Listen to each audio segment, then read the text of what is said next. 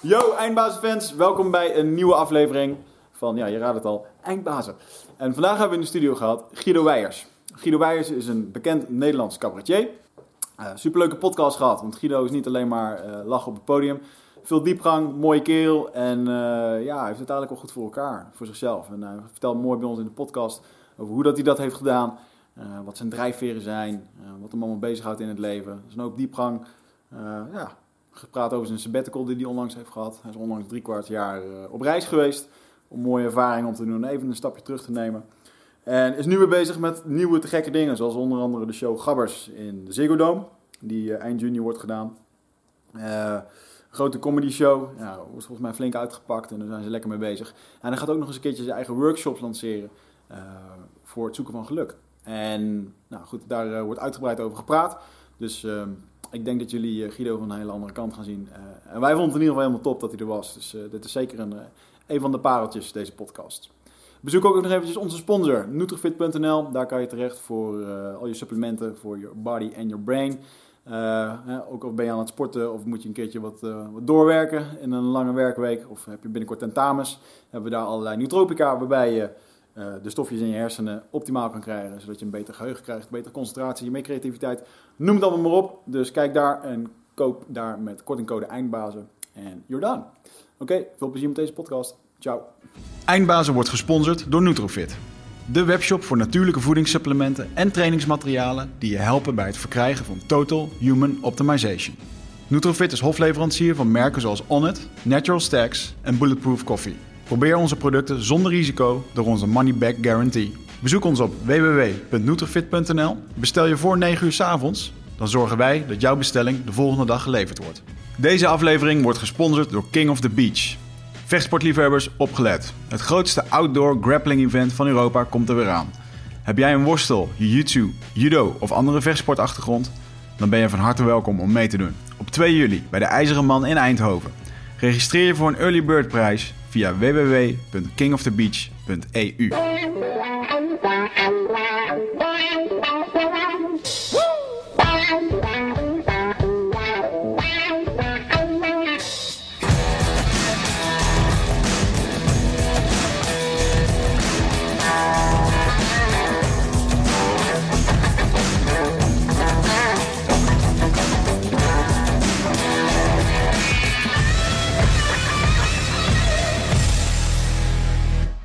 Hier hebben we lang op gewacht op dit moment. Ja. Want, mijlpaaltje. Uh, mijlpa ja, mijlpaaltje? Ja, ik vind, het, ik vind een mijlpaaltje. Ik vind het een mijlpaaltje. En ik vond het wel leuk dat wij, uh, de gast van vandaag, die uh, reageerde eigenlijk op een YouTube-filmpje. Wat wij hebben gelanceerd met Jos Burgers. Hij keek. Hij keek. Hij keek. Dus wij worden bekeken door bekende Nederlanders. En die schreef daaronder een reactie van Jos is een eindbaas. Waarop ik reageerde. Zij de andere eindbaas, wanneer kom je langs? En nou drie kwart jaar later zitten we hier. Ja, is het gelukt? dus we hebben vandaag Guido Weijers in de studio. Guido, welkom. Hoi. En uh, ja, jij bent uh, sowieso over drie kwartier van uh, Nederland weg geweest, volgens mij. Hè? Drie, drie kwart jaar ongeveer. Ja, ja. Ik heb vorig jaar gezegd, ik ga een jaartje niet in het theater staan. Ja. Dat wil niet zeggen dat ik helemaal niks ga doen. Maar in ieder geval niet um, een normale theatertour. Omdat ik het... ik vind zoveel dingen leuk. Alleen ik had er op een gegeven moment geen tijd meer voor. Dus toen dacht ik, nou, ik wil een filmproject doen met Paul Smit. En ik wil nog uh, uh, een, een uh, masterclass geluk samenstellen. Maar ik wil eens een keer iets anders dan theater. Ja. Dus ik kreeg heel veel vragen of ik dan in een burn-out zat. Maar het is, nee, ik wil juist meer dingen doen. Ik wil juist niet per se harder werken, maar diverser zijn. Ja. maar daarvoor moet ik wel dan in het theater eventjes een jaartje gas terug. Ja. Maar was het theater begon te sleur te worden? Mm, Nee, maar wel weer hetzelfde trucje. Ja. Um, dus ik dacht, als ik nu alweer zeg dat ik in 2016 een oudejaars ga doen, dan ben ik toch in juni 2016 alweer, dat zou dus dan ongeveer nu zijn, ja. ben ik alweer bezig met het schrijven van een nieuwe voorstelling. Uh, ja, en, en, ik wilde dat allemaal nog niet vastgelegd hebben eigenlijk. Gewoon weer even, even zelf mijn tijd indelen. Mooi. Ja. Waar ben je geweest? Um, ik ben uh, drie maanden naar, um, um, moet ik het goed zeggen, eerst Myanmar. Mm -hmm. uh, toen een weekje Nederland, toen Zuid-Afrika, toen naar Sri Lanka, nog een paar dagen Malediven. Nu weer terug. Ja. Alleen maar relaxed, gereisd. Ja, genoten. gereisd, ja. Ik vind reizen is ehm, iets anders dan vakantie. Dat, vakantie is echt relaxen. Dan, Mhm. dan bij wijze van spreken in een, in een all-inclusive echt helemaal geen reet doen. Maar dat is niet helemaal aan mij besteed. Ik vind het leuk om dingen te zien. Ik vind het leuk om onderweg te zijn. Ik vind het leuk om uit mijn comfortzone te gaan. Ehm, dus ik wil wel echt reizen, ja. Ik wil nieuwe dingen ontdekken. Ja. Ja. Backpackje? Of, eh, Backpack, ja. Ik ben samen met mijn vriendin gegaan. Eh, dus het, is, het was eh, half-half. Soms hebben we echt in, ja, plaatsen geslapen waar de kakkerlakken over de vloer liepen. En, eh, of waar we eh, geen toilet hadden, maar we echt met een, eh, met een fles water onszelf moesten douchen. ja. Eh, en, eh, en op de Malediven hebben we in zo'n, in zo'n hut op palen, terwijl de haaien onder je doorzwemmen, het meest luxe resort gehad dat ik ooit heb gezien. Awesome. Dus ja, dus alles Beide tegelijk. kanten van het spectrum waren Ja. goed vertegenwoordigd. Nou, Ja, dat maakt het ook wel leuk. Ik weet nog wel als ik vaak aan het reizen was, dan op een gegeven moment... De eerste week dan, wow, komen al die nieuwe dingen die komen op je binnen en je brein wordt helemaal geprikkeld. Maar op een gegeven moment dan eh, was je twee maanden aan het reizen en dan je weer twaalf uur in een bus voor een of andere tempel. En dan kwam het gewoon niet meer binnen, weet je wel. Dan moet je gewoon even, even weer acclimatiseren, een Ja. beetje chillen, even ergens gewoon... Nou, maar eh, is ook zo, weet je, en tempels stompen ook af, hè. De eerste tempel is, oh, goud, oh, een boeddha. Ja. En de vierde is, oh, weer een boeddha. ja, dus, dus No more dan- bij de vijfde denk je, flikker op, kut boeddha. Nee, maar het is, op een gegeven moment is het, eh, heb, heb je dat wel gezien. Maar wat mooi blijft, is dat mensen aardig blijven. Dat, eh, dat je op onverwachte plekken komt. En dat, en dat de zon schijnt. Dat helpt bij mij toch altijd wel. Ja. Ehm, eh, ja, dus, dus reizen. Ja, ik weet niet of het wel. Ja, het went wel. Maar het blijft nog steeds wel leuk, vind ik. Ja, natuurlijk. Iedere Ja. nieuwe ervaring. Wat was, hoogte, wat was je hoogtepunt? Ja, Behalve dat je werd uitgenodigd Mm. door ons. ja ik weet niet of dat tijdens het reizen. Oh, bedoel je tijdens de hele, Ja. tijdens de hele tijd dat ik vrij was? Nee, gewoon die hele reis. Dat was echt iets wat... eh Tijdens de reis, nou, ik, ik vond toch hoe corny dat misschien ook is. ehm Robben-eiland. Eh, de, de, de gevangenis waar Nelson Mandela heeft gezeten. Mhm. vond ik wel erg indrukwekkend. En, en corny in die zin dat je met een boot vanaf Kaapstad daar naartoe gaat. Dat je gewoon in, op een boot met toeristen zit. Mhm. Dat je dan in een bus stapt. Ja, ja. En dat je eh, dan met 40 man... Het is aapjes hele- kijken. Ja. Nou ja, bijna aapjes kijken. Eh, alleen de eh, gids die ons rondleidde... Die zei welkom allemaal. Mensen uit Frankrijk, mensen uit Duitsland, mensen uit Spanje, mensen uit Argentinië, mensen uit... Ehm, mijn naam is, ik weet niet eens meer hoe het heet... eh, Tom Moses heette die volgens mij. Die zei, ik heb hier twaalf jaar zelf gevangen gezeten. En toen echt sloeg die hele knop van... We zijn toerist, sloeg om. Ja. En naar, naar van, we zitten hier naar een heel intiem verhaal te luisteren... van iemand die hier zelf heeft gezeten. Ja. En eh, dat heeft heel veel indruk gemaakt. eh, terwijl hij dat waarschijnlijk natuurlijk drie keer per dag aan, Ja, aan ja. eh, 80 verschillende toeristen vertelt. Maar toch was dat iets wat, wat, wat ik heel mooi vond. En daardoor was het echt een hoogtepunt. Hij acteerde fantastisch. Wat zei je? Hij acteerde fantastisch. Nee, ja, nou, het, het was... was wel echt. Ja, het was wel echt, ja. Hij Cool. vertelde ook dat hij eh, impotent was geworden door het eten dat hij kreeg. In de, dus ook gewoon echt dingen die van dichtbij zijn. Hij zei ook dat hij sommige dingen niet wilde vertellen. Hij zei dat, hij, dat Nelson Mandela zijn eh, bewakers had vergeven voor 100%. Hm. Dat punt dat hij in zijn leven nog niet bereikt. en zo. Dus het is niet alleen maar van hier zat die, hier zat die en hier zat Nelson Mandela. We gaan kijken. Het is echt een persoonlijk verhaal. Er zat een hoop gevoel bij. Ja, Mooi. dus dat maakt indruk. Maar ja, als ik een cheetah zie in het Krugerpark... en dat is gewoon zo'n beetje zo'n eh, once in a, in a- lifetime experience... ja, dan, dan eh, sta ik ook te stuiter in de bus. Ja, en dat was ook een hoogtepunt. ja, dat is vet man. Wildlife is sowieso wel cool. Ja, heel tof. mij ook altijd wel erg, ja. Ja, vooral omdat je het niet kunt kopen, hè? Je kunt niet... eh, Nou, Ja, nou ja, er is een behoorlijke markt voor. Ja, nou dat, maar als je nou echt naar een plek gaat waar je nog waar het nog toeval is dat je ze tegenkomt, dan is het echt tof. Weet je, ik heb ook wel eens in, in, ehm, eh, in Australië zo'n eh, walvishaai gezien. Hmm. Op een plek waar die nooit zwemt. Ja. Dus wij kwamen, ik- en dat was de eerste duik die ik in de Great Barrier Reef maakte. En eh, in de westkust zit hij vaak, maar in de oostkust komt hij nooit. Ja. En ik, ik dook hem, de eerste twee minuten zag ik dat beest. Met, met vier of vijf man. Dus hij foto's gemaakt en weer allemaal leuk. En we kwamen terug op de boot. En ik dacht van, ja, dat is dus normaal hier. Ja. Weet je? Nee. Ik zie dat beest nu, dus dat zal wel logisch zijn. En er stonden echt twintig ervaren duikers die al een half uur eerder waren vertrokken, die hem niet hadden gezien. Stonden helemaal uit hun, uit hun plaat te gaan. Wat, wat heb jij gezien? De beest komt hier. waren mensen die hadden daar twee, 2000 keer gedoken. Ja. Hadden dat beest nooit gezien. Mooi hè? Guido, 120 seconden onder water, Ja. foto, foto, foto. Ja. We kunnen weer naar huis. Nee, maar echt, dat, dat, daar, dat er later ook de lokale tv en zo komt van, hebben jullie hem gezien? Echt? Ik dacht, oké, dat, maar dan, dat, daarom vertelde ik dit. Het feit dat je daar dus, je kunt dat beest niet betalen en zeggen, kom zo en zo laat langs. Weet je, dat is echt, dan is het echt van geluk. Het zijn de geluksmomentjes. Ja, geluk die, spreken, ja. eh, Maar het is ook wel weer bijzonder hoe snel je dat alweer als... eh, ja, dat heb ik toen daar gezien. En het is al snel weer normaal, weet je wel. Ja, Ik heb ook al veel gedoken en veel gezien met dieren en zo. En dan altijd gebeurt er al iets dat uniek is, schijnbaar. En dan... Ja, nu is dat gewoon in mijn systeem, is dat normaal, zeg maar. ja, nou ja, maar je kunt het dan ook zeggen, ehm, de, de opwinding is eraf. Maar je kunt er volgens mij wel dankbaarheid voor terugzetten of zo, toch? Gewoon dat je denkt van, wauw, daar heb ik toch wel... ja, als je het mij van de gaten Zeker. hebt wat er gebeurt. Ja. Dat is denk ik het Ja. belangrijkste. Dat is een batterijtje leeg, volgens mij. Ik hoor Ja, een tierenlilie. Dus, Oh, eh, dus- oh, dus jouw auto Ja. wordt weggesleept nu. Ja, ja. oké. Staat op blokjes zo meteen. Ja, Ja, een piepje. Ja, ik heb alleen wel het. eh, ik heb toen best wel veel gereisd. Ben toen al een jaartje gewoon echt weg geweest. En op een gegeven moment. eh, Waar ben je geweest? ja, ik ging toen in Australië studeren. Mhm. En toen eh, eh, heb ik daar een paar maanden achteraan geplakt om van eh, naar Nieuw-Zeeland te gaan. Nou, natuurlijk ook heel Australië, Nieuw-Zeeland, Cookeilanden. Vanaf de Cookeilanden naar nog een ander klein eilandje, Ja. Aitutaki. En toen naar de, Cook, naar de Tahiti en Moorea, Frans-Polynesië gegaan. En toen nog naar Fiji. Netjes hoor. Ja, maar het was een dikke reis. Zeker toen ik een jaar of 24 was. En, eh, Nee, dit is nog steeds een dikke reis. Ja, Ja, je bent het zelf alweer aan het relativeren. Nee, maar dat is ja, gewoon nog ja, steeds- ja, hoe vet is dit, man? Ja, ik, dat was ook ik sta met mijn cool. oren te klapperen en denk, kut, die heb ik allemaal niet gehad. zeg. Ja, het was heel cool. En ik weet nog wel dat ik ook in eh, Morea kwam, wat echt gewoon een honeymoon-oord is voor eh, Amerikanen met een Ja. flinke pot geld. Dat die echt zeiden van, eh, wie ben jij hier dan? Ik zei, ja, gewoon in mijn eentje. Zei, in je eentje?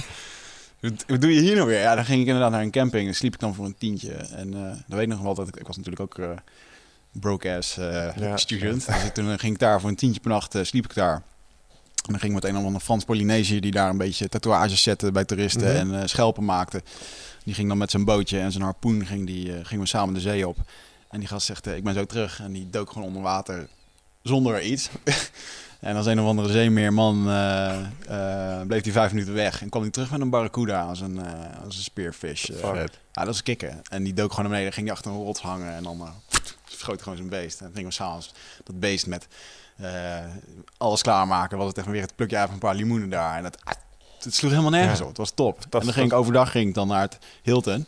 Want het is wel mooi dat het is een vulkanisch eiland. Dus iedereen die Ja. denkt aan Tahiti en Morea en Bora Bora, allemaal witte stranden. Ja, dat is bullshit. Het is allemaal vulkanisch zand. Het is allemaal zwart. Zwart, Het enige waar wit zand ligt, is bij het Hilton, omdat het toevallig daar gestrooid is, zodat iedereen het idee heeft dat ze in een paradijs zitten.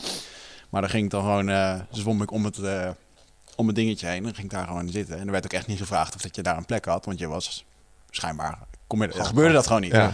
Dus ik lag daar gewoon mijn bako's en mijn eh, dingen te bestellen. En ga aan het einde van de buffet, avond, lekker "Hey, jongens, later. Mazzel.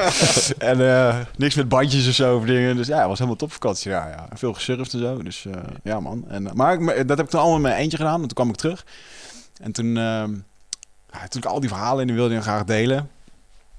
En eh, ja, dan merk je eigenlijk dat het bij heel veel mensen komt dat helemaal niet binnen. En dan vond ik Nee. het wel jammer dat ik dat niet kon delen. Dus dan Ja. was ik top. Ja, met, met jullie met z'n tweeën hebben gedaan. En eh, Ja. dan is het leuk. Kan je ervaren een Nou, beetje. dat, dat, dat was ook een overweging, want ik heb altijd in mijn, ook in mijn eentje gereisd. En alle andere reizen, ik heb ook Zuid-Amerika en India en, eh, en- maar en Australië, dus ik, ik heb alle hoeken ook wel een beetje gehad. Ehm, maar deze keer dacht ik, ja, dan heb ik net een relatie. Dan ga ik drie maanden weg. Dan kom ik terug en hebben we eigenlijk geen, niet samen herinneringen gemaakt of zo. ja. Terwijl, want mijn plan was wel eerst om alleen te gaan. Dus ja, hoe leuk is het om samen ook gewoon te bouwen aan iets of samen herinneringen te maken. En, eh, ja. en, die, en ik had in mijn laatste voorstelling ook een quote: Al kost reizen je laatste cent, je komt altijd rijker thuis. ja is het, eh, En eh, het is leuk om dat samen dan te doen. Dat is een mooie quote van als je het reizen is het enige ding wat geld kost en dat je rijker maakt of zo. Ja. Ja.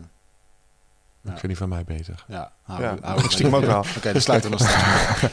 Hey, maar in dat kader, ehm, je, je reist vaak. Je hebt een aantal andere bestemmingen heb je inderdaad eh, ook gedaan. Onder andere eh, Zuid-Amerika, zei je net. Je ja, bent- Peru, maar, maar eh, Argentinië staat nog op de lijst.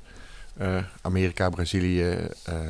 Eh, maar ik ben ook naar Afghanistan geweest. En naar, eh, Ja, want een aantal van die dingen die leunen, en- leunen aan tegen ehm, iets wat je dan zelf, met je bent zelf geproclameerd dopamineman.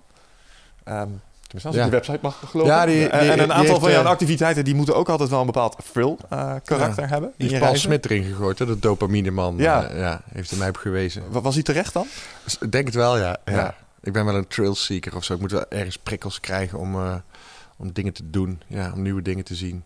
Kunnen we dan zelfs zo ver gaan als ze zeggen het is een adrenalineverslaving misschien. we Ehm, moeten de kick echt hebben of is toch wel iets gematigder als dat. Eh, ja, adrenaline is, is vaak... Het moet nieuw zijn of zo. Adrenaline zou je misschien ook met twaalf keer achter elkaar bungee jumpen kunnen bereiken. Maar na Ja. één keer bungee jumpen heb ik dat dan wel gezien. of Ja. zo. Is Ik weet niet, niet waar ik de trail uithaal. is het niet een beetje jouw Novelty verslaving als dat je ook op het podium wil staan, dat je in een bepaalde flow state wil zijn? Bekend eh, fenomeen dat eh, ja, acteurs of eh cabaretiers Ja. dat wel hebben. Ehm, het is wel een vorm van flow. Omdat ik heb mezelf ook wel eens afgevraagd... waarom ben je dan blij of waarom vind je dat leuk om dat te doen of zo. Maar als ik bijvoorbeeld aan het snowboarden ben... dan... Ik ben niet zo goed in snowboarden. Dus ik moet altijd... ben ik heel erg aan het opletten naar, naar de volgende bocht. En ik wil wel zo hard mogelijk. Ehm, dus ik ben heel erg... In ik kan niet denken aan... eh, oh, wat zal ik straks eens gaan eten? Nee. Of ik kan niet denken aan hè, gisteren nog dat uh, klote gesprek aan telefoon. Nee, ik kan alleen maar op dat moment denken: volgende bocht. Oh, oh ik ga te hard. Oh, en dat is heel erg kicken. Dat is waarom mensen karten en bungee jumpen Ja. en, en weet ik allemaal zo leuk vinden. Omdat ze op dat moment even aan helemaal niks anders kunnen denken. Optreden is eigenlijk ook zoiets. Weet je, als ik op dat moment echt te veel aan andere dingen ga denken, dan, kan het, dan komt die tekst niet meer in mijn strot uit. Dus ik kan echt alleen maar op dat moment met die mensen in een zaal proberen iets magisch te maken. Ehm, dat zorgt ervoor dat je even vrij bent van angsten en verlangens. En dat je niet in de toekomst en niet in het verleden zit, maar alleen maar in het nu. En dat, Ja. dat is wel, denk ik, de. Ik weet niet wat een kick is, maar wel misschien een soort flow, inderdaad. Mm. Ja. Ben je er veel mee bezig om in het nu te leven? Ehm, nou, het lukt me nooit om het niet te doen. er, is, er is alleen maar nu, toch? Ja, want dat is blijkbaar wel een thema Ja, je je- bent vriend met Paul Smit, dat vergeet ik nu even. Ja. Maar- Ja, ik wou net zeggen. Ja, Paul zegt ook: probeer het maar eens, probeer het maar eens niet te doen. Nee, ja, oké, Ja. ik, snap wel, ik snap wel je punt. Maar je, bent, je lijkt me er erg bewust van, eh, van het spel. Eh, ja, ben ik ook wel, denk ik. Ja, het zijn thema's die je bezighouden. Want ik hoor je net zeggen, Ja. ik ben bezig met een filmproject met, eh, eh, met Paul Smit. Nou, Ja. Paul hier natuurlijk ook eh, te gast geweest. Ja. Hartstikke leuk. Was een super podcast. Twee weken last van gehad. dat zag ik later, ja. Dat, dat je echt zo- zo'n knoop in je hersenen kreeg van, van maar hoe dan? ja, agressief. ja dat, dat je echt in de auto zit en dat je zit na te denken over het concept vrije wil. En, zeg maar, en dan heb je, heb, is er nou wel of geen vrije keuze? En als je de mensen met de hersenscanmachines vraagt, dan is het allemaal kansloos. En dan zijn er weer een andere groep mensen die zeggen, ja, maar het is wel zeker keuze. En, en dan heb je Paul en die vertelt, ja, maar dat is leuk, maar hoezo keuze en hoezo bewustzijn? Het is allemaal rationalisering achteraf. Ja, als Ja. je dat echt even laat binnenkomen. Ja, maar dat kan inderdaad je hele denken op, je kop zet, op zijn kop zetten. Maar je kunt daarnaast toch nog steeds, nog steeds vertrouwen op je eigen gevoel. Oh ja. En wat je zelf waarneemt. Dan denk je, ja, het zou best kunnen zijn dat ik geen vrije wil heb. Maar als ik hem wel ervaar, Who cares? who cares? Ja, nou is en? Ja. Ja, maar ik probeer, het, ik probeer het concept dan verstandelijk te snappen. En ik geloof dat het, het, het hele kunstje is. Het is niet zozeer verstandelijk te snappen. En daar, nee. daar loopt mijn hoofd Ja. dan zo af en toe zich een beetje op stuk. En daar heb ik een tijdje last van gehad, ja. Plus nog de agressieve fans die ons begonnen te mailen met eh, eh, hele eh, anekdotes over non-dualiteit. En dat Wigert wel een nodige non-dualiteit kon gebruiken om wat meer rust in zijn flikker te krijgen. Ja, maar waarom moet je rust in je flikker krijgen? Nou, nee, ja, dat, dat is ook ja. weer zo'n ding. Dat is dan zo'n streven. Iedereen moet gelukkig zijn en iedereen moet zen zijn en zo. Iedereen moet gaan, tegenwoordig gaan yoga en ademhalen Ja. en, en eh, vegetarische muziek luisteren. Ik weet het, klankschalen. Ik weet niet wat ze allemaal willen doen. Vegetarische Maar, muziek nee, luisteren. maar van, van wie, van wie moet dat? Nee, maar ik ik- vind het soms super tof om mezelf op te winden. Ik vond het wel mooi dat Paul dat in zijn eh, boek ook eh, beschreef. Dat kleine boekje Mm. van verlichting wat hij heeft geschreven. Voor, domme, me- Ja, voor lui voor- mensen. voor lui was het, mensen, ja. Dat hij, ehm, dat hij schreef van mensen die dan non-dualiteit eh, beginnen te snappen. Die dat dan in één keer, ah, dat moment hebben. En dan iedereen gaan overtuigen. Dus Ja. dan ook op verjaardagen. En maar jij bestaat eigenlijk helemaal niet. Ja. Eh, dat, dat waren ook de mensen die mij gingen mailen. Dat, dat ik echt op een gegeven moment Paul. Zei, Yo, Paul, ik weet niet hoor. Maar ik krijg gewoon mails van drie A4'tjes. en dan Ja, dus- ook van, ja, dat hoort er wel een beetje bij. Dus dat was echt een... In, in, in dat, in dat Mooi. eh, gedoe over gelukkig zijn is er een hele stroming die, ehm, die echt alleen maar de filosofische kant benadert, die niet de wetenschappelijke kant bekijken. Maar die, die hebben op een gegeven moment ook je geen zorgen maken als hoogste doel of zo. Nou ja. Terwijl volgens mij, je kunt ook heel gelukkig zijn terwijl je bewust bent dat je, eh, als ik in de file sta, laat mij maar lekker opwinden. Vind ik heerlijk. Kan ik af en toe een keertje vloeken, kan ik af en toe een keertje gewoon stoom afblazen. Dat is toch ook lekker? Zo af en toe Kan even lekker kwaad zijn. is gewoon Ja. heel prettig. Ja, ja. ja, maar je moet niet, eh, alles is zoals het is, dus je moet niet veroordelen. Ik wil dingen wel veroordelen. Ja. Weet je, als er ergens een religie is waarbij ze bij kinderen de, de, de voorhuidjes eraf knippen. Ik vind dat ik dat mag veroordelen. Ja. Ik vind dat je daar vanaf moet blijven. En, maar de, en je mag geen ego hebben. Ik heb het. Dus of, ik het, nou- of het nou mag of niet, la- laat ik het maar omarmen dan, Mm. toch? Ja, natuurlijk. Maar Ja. ook het uiten is ook een, het allerbelangrijkste. Dat je er niet mee... Je moet het vooral niet binnenhouden. Nee, ik denk, eh, Boeddha moet toch zelf ook wel eens gewoon, helemaal over de rode gaan. Gewoon een rotdag gehad hebben. Gewoon die Jezus Christus, die gewoon echt even ernstig pissig was op een van zijn apostelen. Toen hij Ja, eh, aan het kruis hing, toen weet ik zeker dat toen hij aan het kruis hing, dat hij een uh, rotdag had. Ja. Volgens mij heeft hij dat toen ook wel geroepen richting vader. Zo van, waarom heeft hij mij verzaakt? Ja. nee, maar Boeddha moet ook eens s'nachts om drie uur wel eens met zo'n krant op zoek naar het mug die Ja. hij niet kan vinden. Gewoon met zo'n rood hoofd. Op de, die, die zal toch ook wel eens gewoon denken, damn. Ja. Of als je geen wifi heeft of zo. Ja, muggen zijn, eh, schijnen de uitzondering te zijn voor een heleboel religieuze mensen. ik heb een vriend van mij die is voorganger in de, in de Pinkstergemeente. En dat is echt een van de meest liefdevolle mensen die ik ken. Ja. Behalve tegen muggen, want die moeten echt allemaal Ja. dood. kapot. Ja, kapot ja. Nee, dus, dus, dus, maar wat is dan het hoogste doel? Dat je dan zegt, oh nee, steek mij maar lek. Ik- Alles is zoals het is. Nee, je kunt toch ook gewoon... Ik vind, het, ja, ik, ik vind die theorieën allemaal heel mooi. En ik, ik vind het ook leuk om ze te weten. Ik wil ze ook graag snappen. Mhm. Jij gaat er denk ik nog wat verder in. Want Mhm. ik haak dan op een gegeven moment af als het te radicaal wordt of zo. Ik denk, nou, dat zal allemaal, allemaal wel. Te radicaal in de zin van... Nou, als, als iemand, je bent een, eh, als een steen door de lucht vliegt, dan uh, wij zien onszelf als die steen en wij denken ik vlieg. Maar je vliegt niet zelf, je wordt gegooid. Ja. Dat is dan wat het non-dualisme Ja, predikt bijvoorbeeld. Denk ja, nou, of dat nou waar is of niet, ik geef ze dan gelijk. Zou best eens kunnen. Maar als ik nou het gevoel heb dat ik het zelf doe, Is het ook oké? ja, dat is toch, dat, dan word ik misschien zelf wel blijer van. Ja. Als ik nou de illusie, ook al is het een illusie, als die illusie van de vrije wil bij mij er is. En ik word daar blij van.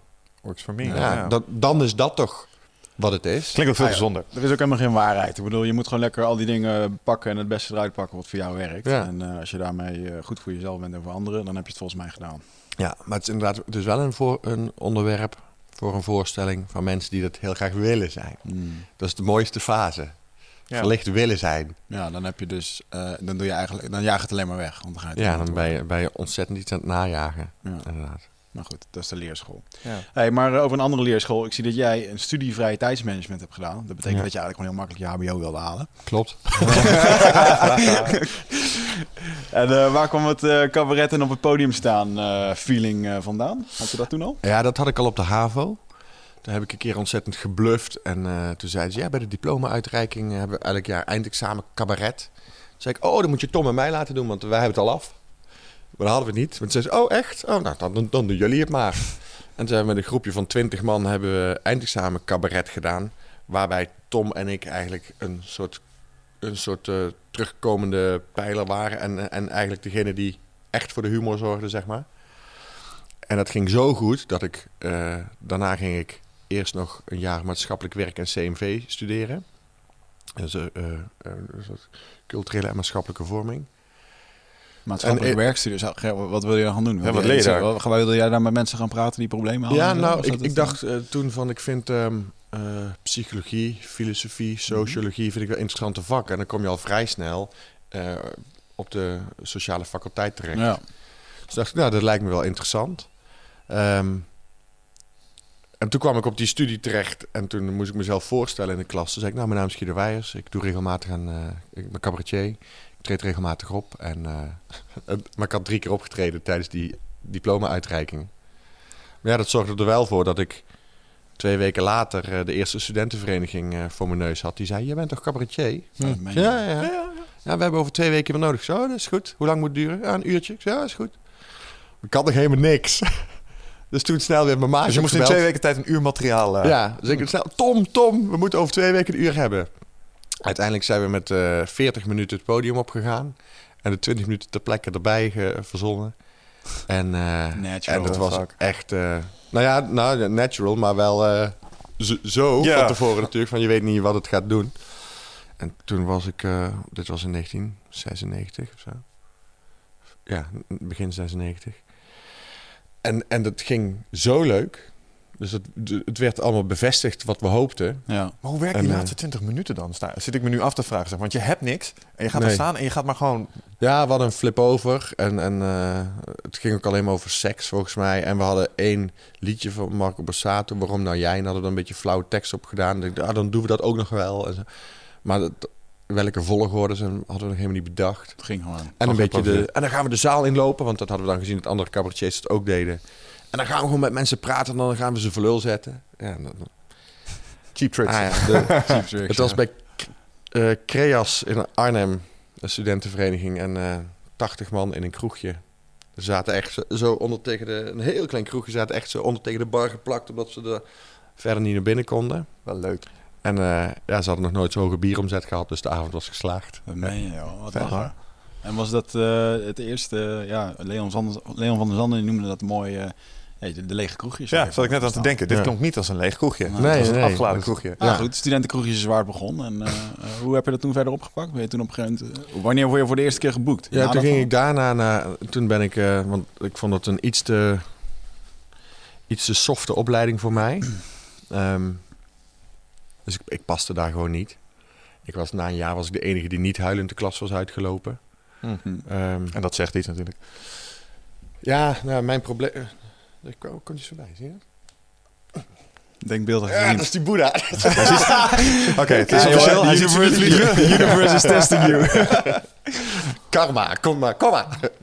Ehm, eh, wat was ik aan het vertellen? Die... eh, Dat je niet huilend de klas was uitgelopen. Nee, en toen, dus toen zei de, die, eh, mijn mentor zei aan het eind van het jaar... Ja, Guido, we hebben al het idee dat jij het hele jaar een masker op hebt.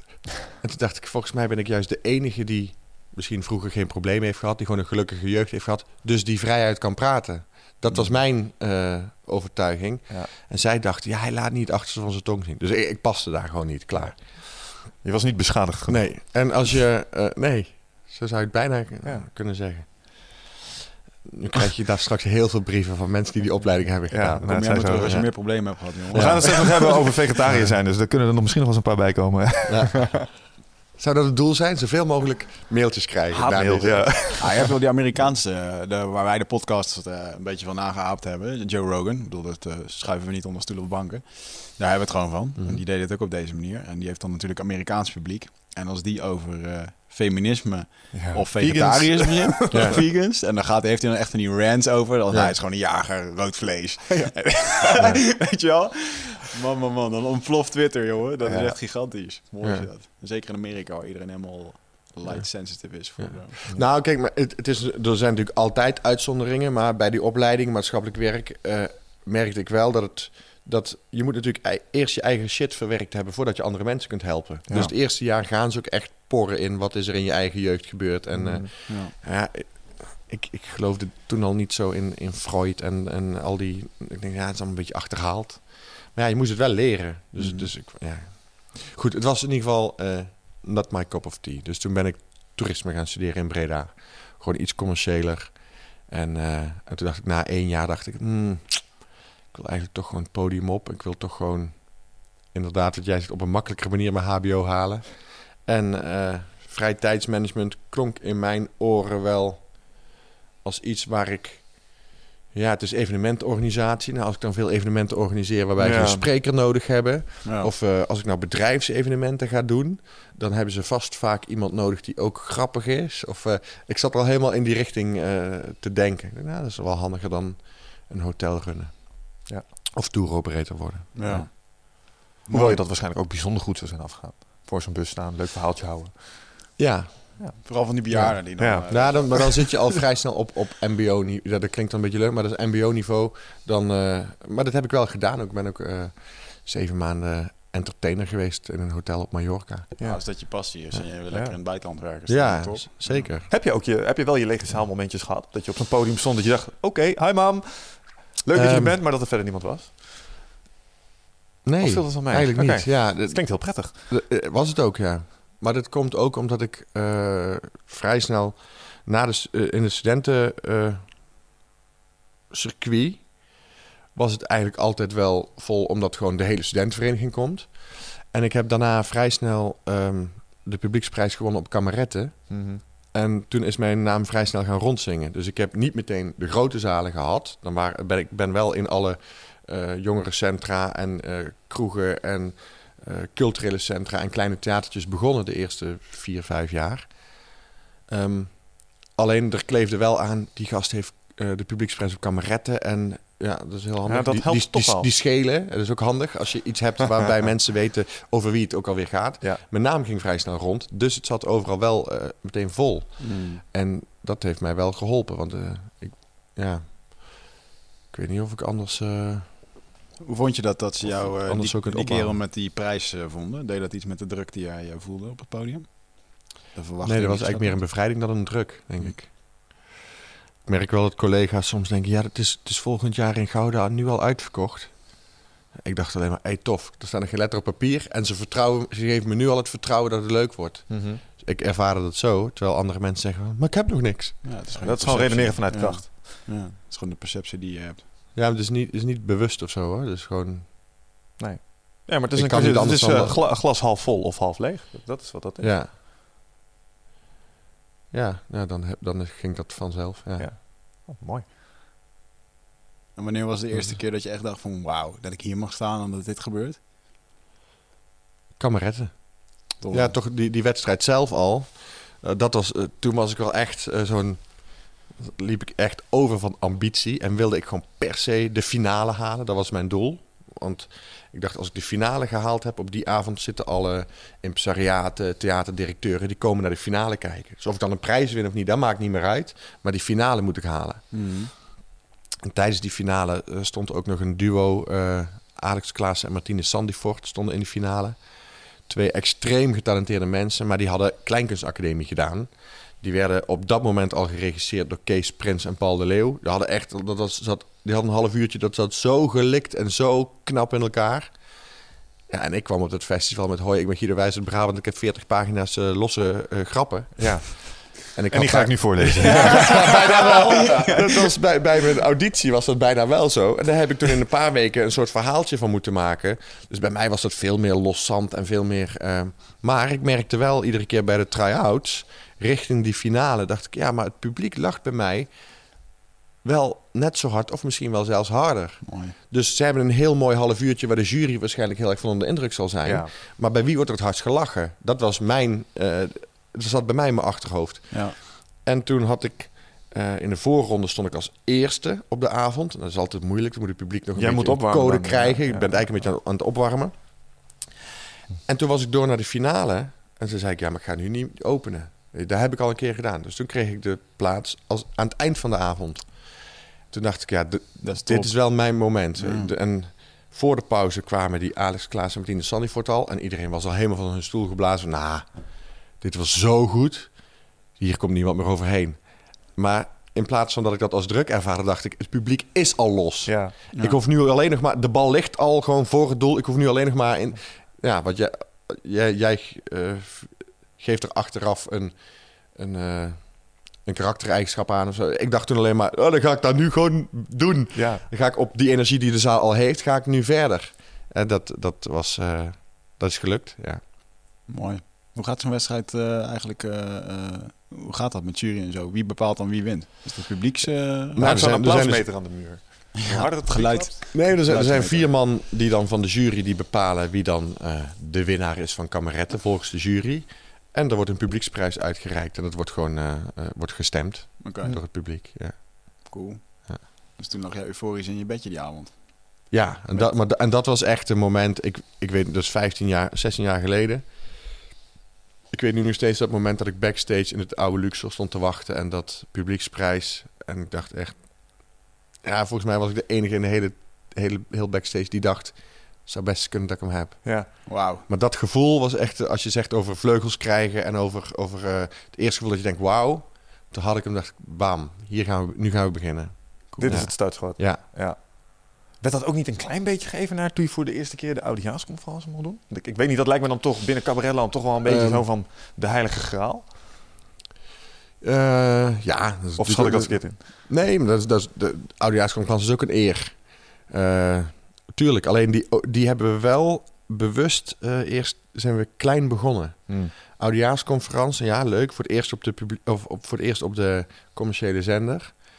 Ja, hm, hoeveel kijkers ga ik trekken? Hoe, hoe groot gaat het succes zijn? Laten we maar beginnen in een safe zaaltje. Het eh, Posttheater in Arnhem. 300 man. Da- daar weet ik dat, dat, ik, dat mensen hard lachen, dat ze graag willen. Dat het, eh, ja, laten we maar gewoon eventjes niet te pretentieus zijn en eh, kijken wat het doet. En ja, dan zijn de kijkcijfers eh, het bewijs. En ik denk, ah, oké, Mooi. dit is iets waar ze op zaten te wachten. Dit gaan we volgend jaar groter doen. En stonden we in twee, drie jaar stonden we ook eh, weer in het oude luxe over duizend man. Ja. En dat is gewoon. en, en had het, uiteindelijk heeft het de laatste keer eh 2,3 miljoen, geloof ik, of zo Ja. gehaald. Ja, dat, Doet dat nog iets met je, dat soort aantallen? eh, Kun je het be- bevatten, überhaupt? nee, Nee, hè? dat is één groep, hè? Ja. Dus het. Ja, werkt dat ook zo in je hoofd? Ik heb één keer in een theater op een podium mogen staan. Wat ik met name nog weet is dat je echt helemaal niks van de zaal ziet. En je ziet lampen Nee. op je kop en dat zit. En je hoort soms wat terugkomen. Boelgroep Ja. of zo. Of eh, tomaten of wat dan ook. Maar dat is het. Werkt het ook zo in je zo. hoofd als je zo'n conferentie doet? Van nou ja, je staat daar op het podium. Je kijkt dat gat in. En ondertussen weet je misschien rationeel ergens wel. Er zitten nu miljoenen mensen naar Nou, mij te je- kijken. Maar je, je kunt eh, onder het licht doorkijken als je wil. ja, En ik luister heel erg. Dus als je mensen hoort lachen, dan weet je heus wel hoeveel mensen er zitten. Ehm, maar die, nee, die kijkers thuis ben ik niet mee bezig. Ik ben met die zaal bezig. Ja. Oké. Want het is een heel simpel... eh, ik kan alleen maar die zaal zo goed mogelijk vermaken. En als die hard lacht, dan is het daarna aan de mensen van de televisie... om het zo mooi mogelijk in beeld te brengen. En te laten horen dat die mensen hard lachen. Mhm. Maar dat is out of my hands. Weet je, ik kan alleen maar die avond. Zo, eh, kunnen we, met- moeten we samen een feestje bouwen. Ja. En hoeveel mensen er dan naar kijken, dat heb ik niet in de hand. Ik kan altijd ergens eh, een vliegtuig neerstorten. Of, of een koning doodgaan. Of een, Ja. eh, en dan heb ik geen kijkers. Ja. Het lachen is, is nog steeds hetgene dat me dat nooit wendt. Zeg maar. En kijkcijfers heb ik geen invloed op. Dus daar ja uh, waar blijft een gevoel van binnen op het moment dat een grapje landt, bedoel je? Dat het Ja. golven over je heen spoelen. je gaat. Ja, en het is ook elke keer anders. Hè. Het, is, het is een soort tenniswedstrijd. Hè. Als je, als je een, een grap de zaal in knalt, je, je weet nooit hoe die bal precies terug gaat komen. Ja. Hm.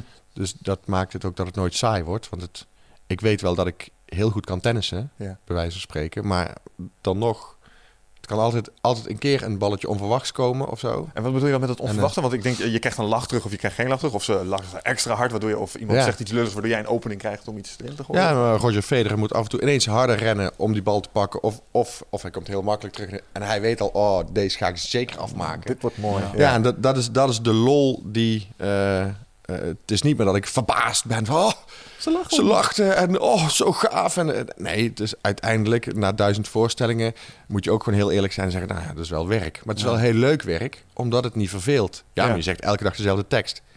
Dat klopt. Eh, maar een voetballer trapt ook elke dag tegen een bal. Ja, Mhm. Maar perfectioneert hem. ja, het- en het is toch leuk om, om steeds een andere wedstrijd te spelen. Ja. Ja.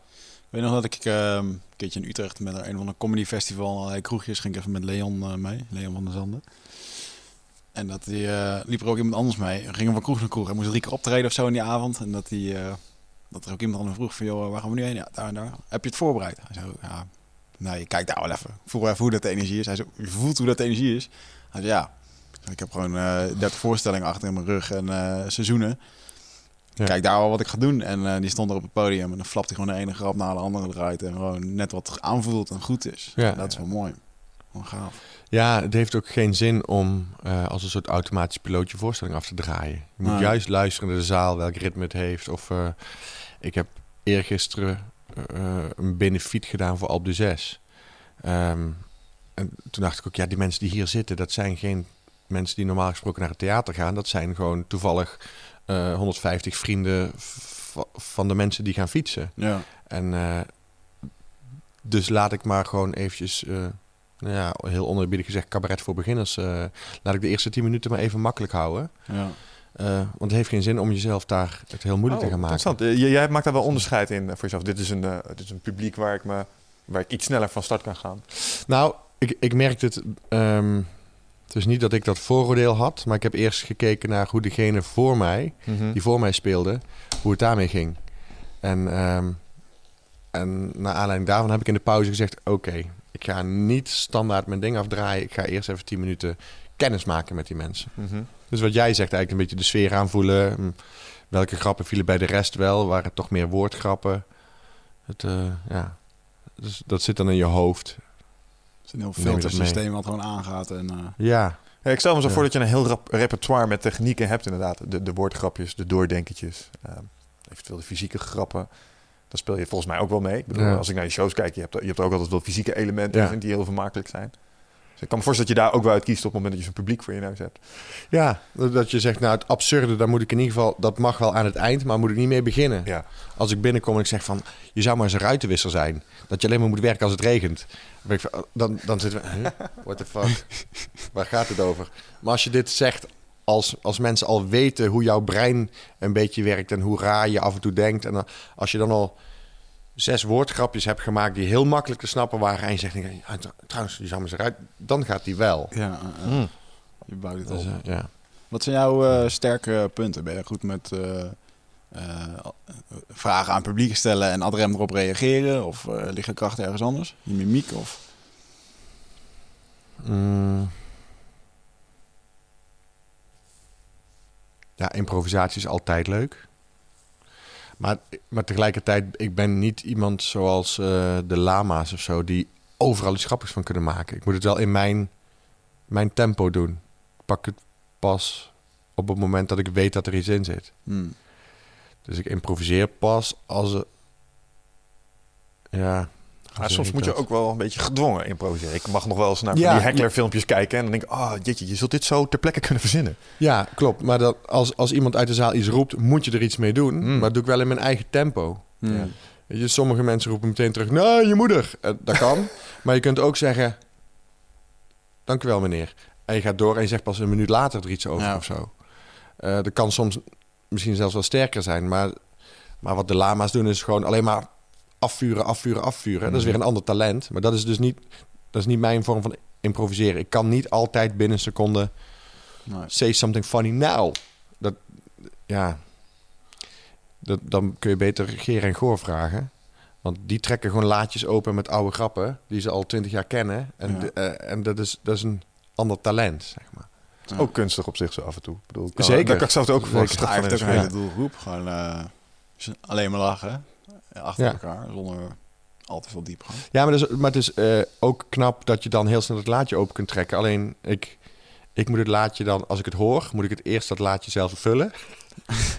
en dan pas eh, doen, zeg maar. Dus ik moet hem echt eh, ter plekke verzinnen. Hmm. Even rijpen. Ja. ja. Ja, want een van de dingen die, die me altijd heel erg opvalt eh, aan je shows... is dat het ook eh, fysieke componenten kent. Ja. Nou, we hadden het voor de podcast al eh, heel eventjes over sport en trainen en dat zingen. Maar als ik jou zo af en toe daar zie draven op dat podium... ehm jij moet wel een fitte jongen zijn. En, nou, daar hadden we het net Ja. al over. Dat blijkt, dat ben je ook Ja. wel. Ehm, sport is belang- best wel een belangrijk onderdeel in jouw leven. Ja, steeds belangrijker geworden eigenlijk de laatste, laatste acht jaar, denk ik. Dat het Mm. steeds belangrijker is geworden. En vanaf 2009 ben ik ook echt gaan trainen. Eh, echt letterlijk in de sportschool. Toen heeft gewoon een gast tegen mij gezegd... Ik ga jou trainen. Ja. Zei ik, ja, maar bedenk wel, ik, ik ben zo'n obsessief eikeltje. Dat als ik ga trainen, of als ik ergens voor, dan, ik kom dan niet twee keer in de week. Dan kom ik vier, vijf keer in de week. Hmm. Dus de eerste paar jaar heb ik het ook gedaan. Drie, vier keer in de week ben ik ga, gaan trainen. En ehm, heb ik in 2012 nog een, een jaar lang alleen maar gefietst. Omdat ik de Alpe d'Huez wilde doen. Ja. Ehm, daarna Wilde, ben- is dat ook gelukt? Wat zei je? Is dat ook gelukt? Ja. Ik ben eh, zes keer omhoog. Ja, jij, jij zag hem Ja, ook niet. ik ook ja, vliegen. Ziet ze ook vliegen. Ik ben de enige met zijn volle verstand hier. Goed. Die, eh, eh, die Alpe d'Huez, die, ja, dan wil ik ook per se zes keer omhoog fietsen op één dag. Eh, Dus dan ga ik, eh, ga ik naar Mallorca en dan ga ik daar trainen. Dan ga ik in Frankrijk ga ik, ga ik trainen. En dan, ik, dan, ik kan dat niet half doen, zeg maar. Nee, ik vind dat een mooie eigenschap. Ja, maar dat is ook wel... Het is, eh, ja. Ja, het kan Dan zit je ego af en toe ook wel jezelf in de weg natuurlijk. Ja. Want, maar ja, het, is wel, het is wel hoe ik in elkaar zit. Ik kan dat ook niet ontkennen. het geeft energie, dus. Ja. En, eh, maar toen heb ik dat gedaan.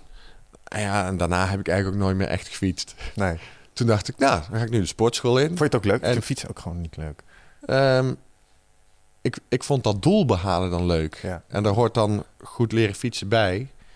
Ehm, maar ja, daarna ging ik de sportschool in. Toen dacht ik, hé, hey, ik merk dat ik, eh, dat ik steeds sterker word. En Mhm. eh, als ik nou niet... Dat is bij mij een heel groot verschil. Ik ga of... Ik ga nooit drie keer in de week. Ik ga of nul keer of zes. Maar daartussen zit niks. Ja. Want, want ik kan dat niet half. Weet je, ik wil Mhm. echt een schema hebben. Dan moet ik me bijna dwangmatig gaan houden.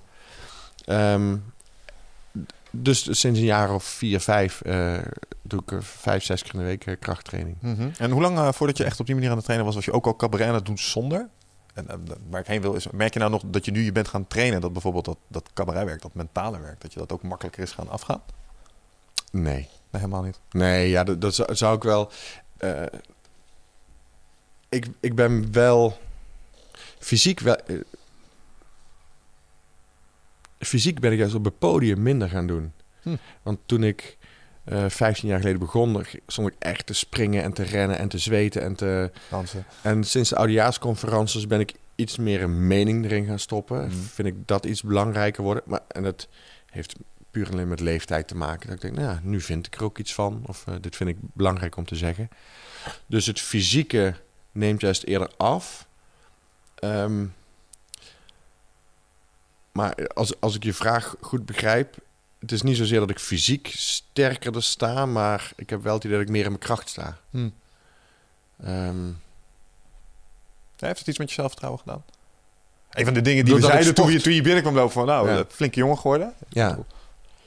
Beste Ehm. schouders, beste armen. Ja, dat, eh dankjewel. Graag gedaan. Ik heb wel geleerd dat je, als het een compliment was, dan moet je hem ontvangen. Hij is er een kaart aan het versieren hoor. Wat zei je? Hij is er een kaart aan I'm het coming versieren. to you right now. Nee. Dan moet ik heel eerlijk zeggen dat ik niet zoveel weet van jullie liefdesleven. Dus ik, eh, ik geloof alles tot nu toe. Dat is wel goed. Ja. Nou, hij is niet jaloers Ja. aangelegd, dus het mag. Ah, Nee. Ja. Ja, slaap jullie lepeltje, lepeltje. Ik ben de kleine lepel. Ja? Ja. Deze podcast is eh, de grootste podcast in de gay community van Nederland. Dus, eh, Volledig terecht. Zit hier alleen maar knappe mannen. Goed. dus nu, Ehm, nu hebben we naast, over? Ja, naast vegetariërs krijgen we nu ook de gay community over ons heen. Nee joh. Die vinden het toch hartstikke leuk om jullie te kijken. ik, ga, Waarschijnlijk wel. ik ga er blind vanuit. En, en aan mij hoop ik ook een ook. beetje. Ik denk Ja, het wel. Ja. ze zijn welkom. Maar ehm, even terug naar het, eh, eh, naar het trainen. Ik ben dan eigenlijk wel benieuwd eh, naar, ehm, eh, naar wat je doet in de gym. Het is voor mij een soort ja, vakdeformatie. Ik vind tra- zelf trainen ook Ja. leuk. Ik doe er ook wel wat mee. Wat Ja. doe je als je in de gym staat? Je had een personal trainer, hoorde ik. Ja. En die deed slimme dingen. Ehm, ja, dan moet ik zeggen dat ik toen ik eh 15, 16 was, heb ik ook echt al een, denk anderhalf jaar lang, vijf, zes keer in de week getraind. Dus ik, ik had nog heel veel oude theorieën. Dat je zoveel mogelijk koolhydraten moet eten om groot te worden. Oh, oké. Dat is een goeie. Dat was in eh 1994, 93 denk ik, was dat de theorie. Klopt. Eh, Spaghetti eten. ja, Veel spaghetti, je pannenkoeken en met muesli en ja. bananen. En, ehm, en nu eh, er weten natuurlijk, eh, zijn er heel veel andere theorieën. Dat het allemaal om eiwitten draait en, en eh, dat soort dingen. Ja. Dus maar wat ik, ja, wat wil je precies weten?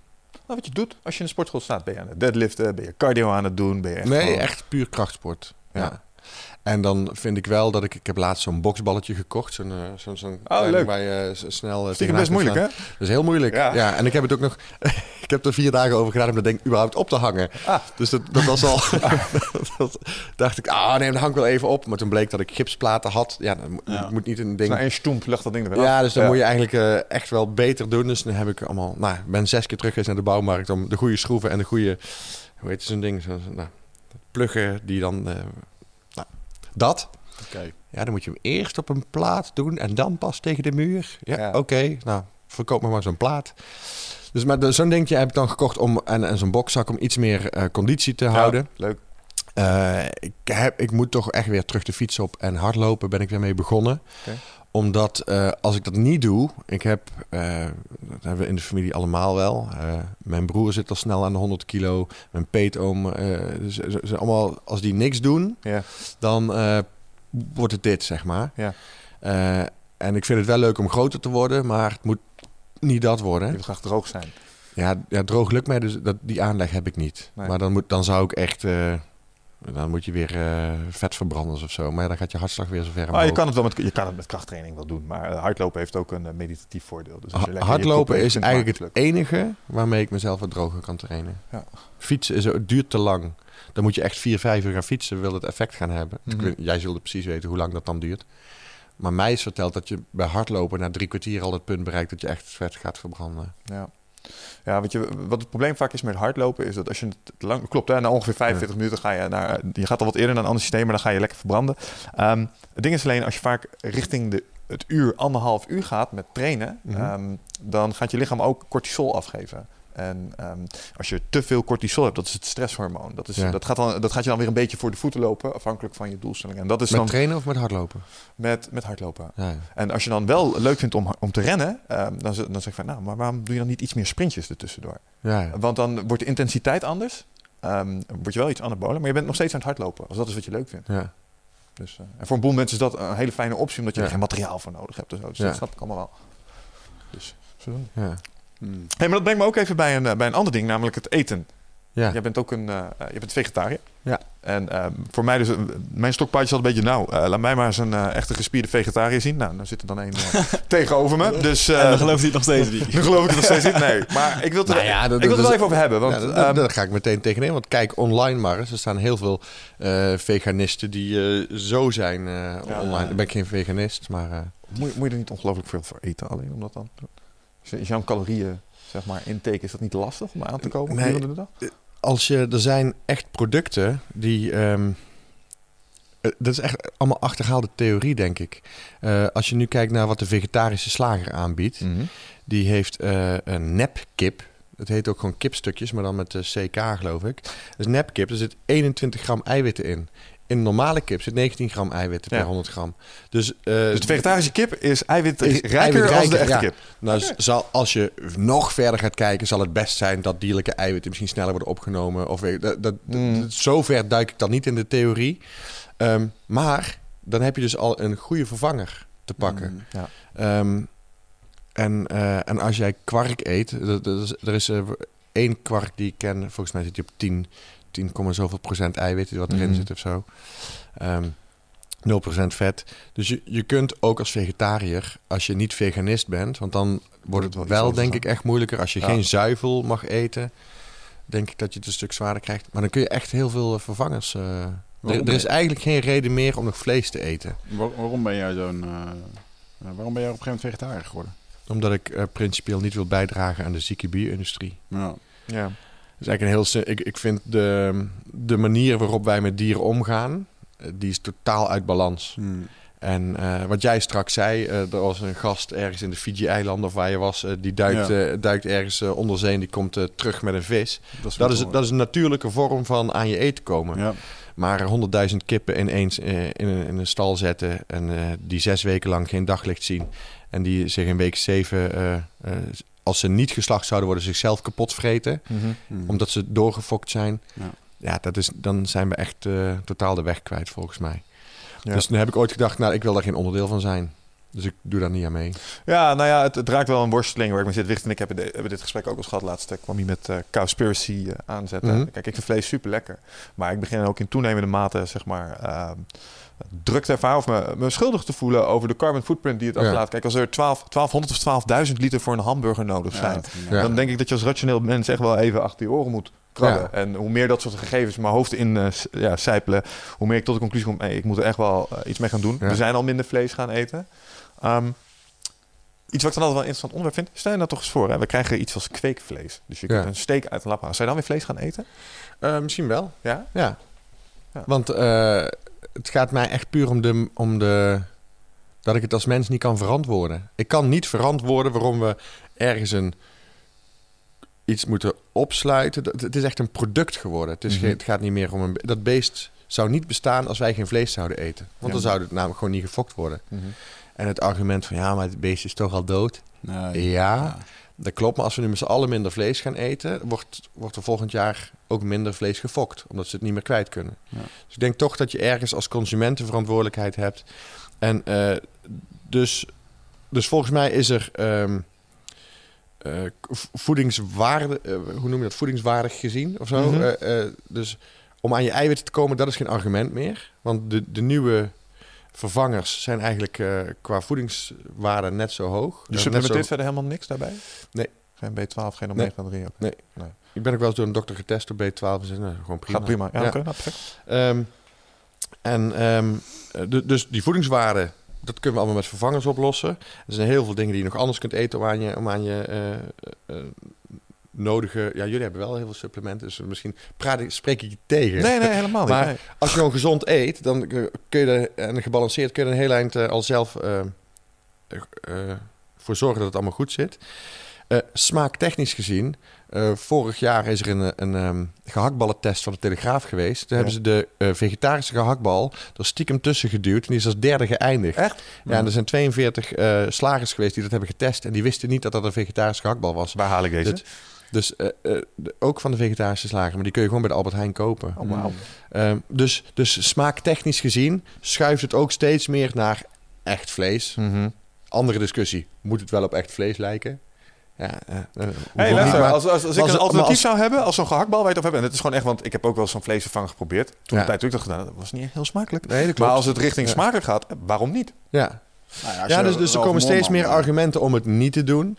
En uh, mijn, mijn tweede argument, of mijn laatste argument, is ook nog inderdaad die footprint die je zegt. Weet je, als je een beetje nadenkt over, we willen dat deze aarde over 100 jaar nog bestaat. Stel nou dat we leven nu met 7 miljard mensen op deze aardkloot. Nou, dat zijn er in 40 jaar zijn dat, dat 10 miljard. Hmm. Als die allemaal uh, auto willen rijden, als die allemaal vlees willen eten, ja, dan, dan hebben we straks twee planeten nodig.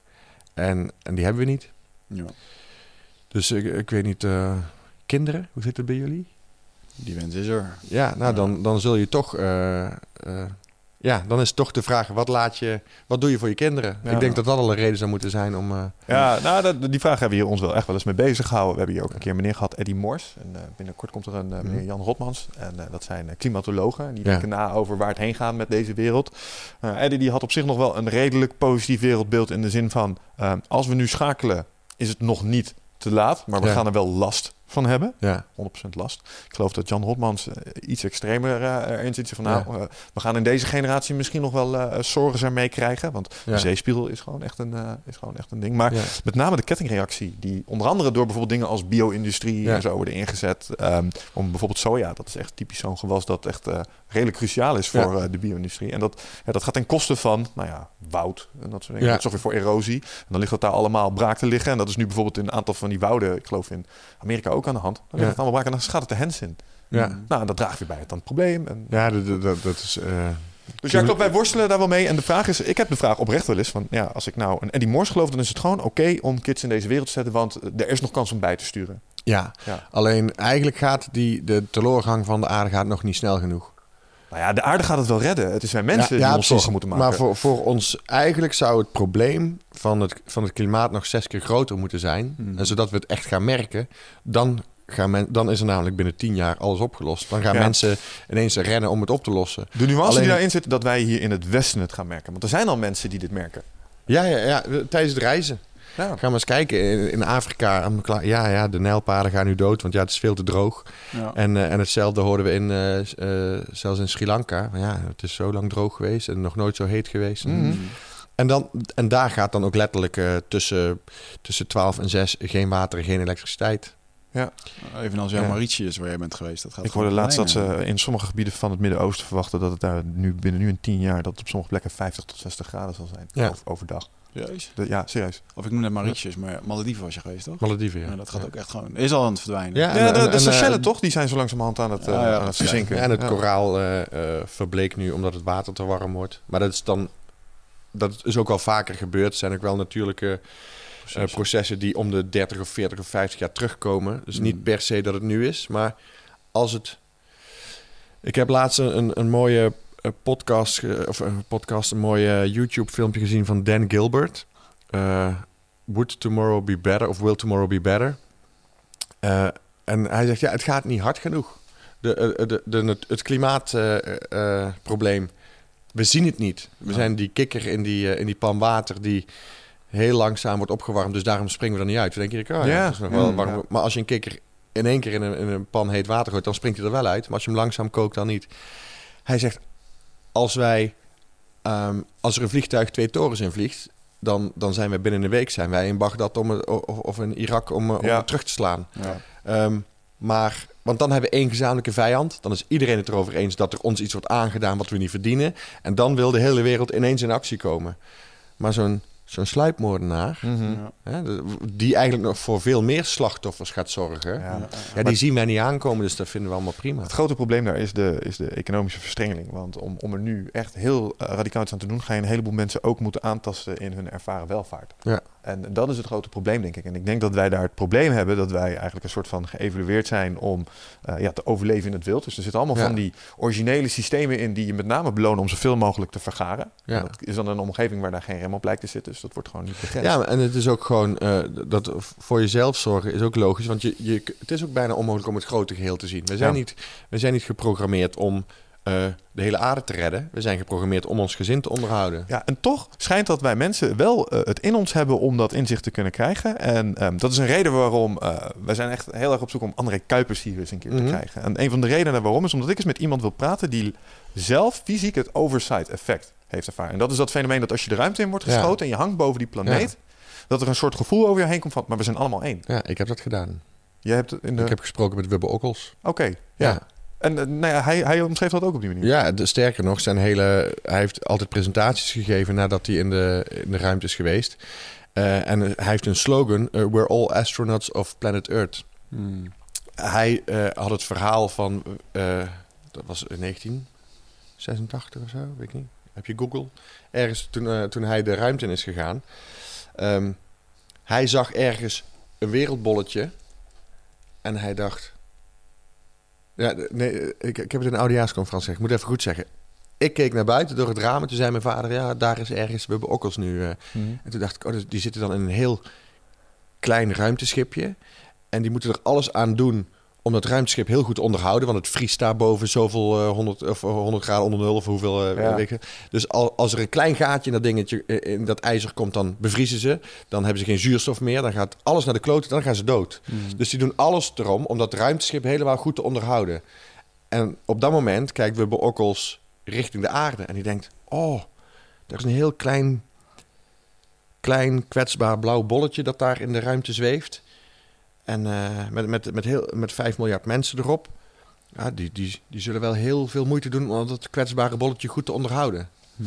Dat is een beetje de, de, de Hmm. paradox, weet je. De- de- de- wij denken dat zij heel kwetsbaar zijn, maar als je uitzoomt, is de aarde ook heel kwetsbaar. Ja. Hij heeft nog een En mooie speech op zijn eh, sterfbed eh, Ja. op YouTube, vindt hij. Ja, hij dat is een kanker overleden volgens mij. Zeker, ja. Volgens mij Dat is de dat, reden dat ik eh, ehm, het in mijn oudejaarsconferentie, eh, die is eigenlijk bijna opgedragen aan hem. Ik sluit af met woorden van hem en, eh, en hij komt een paar keer daar als rode draad in terug.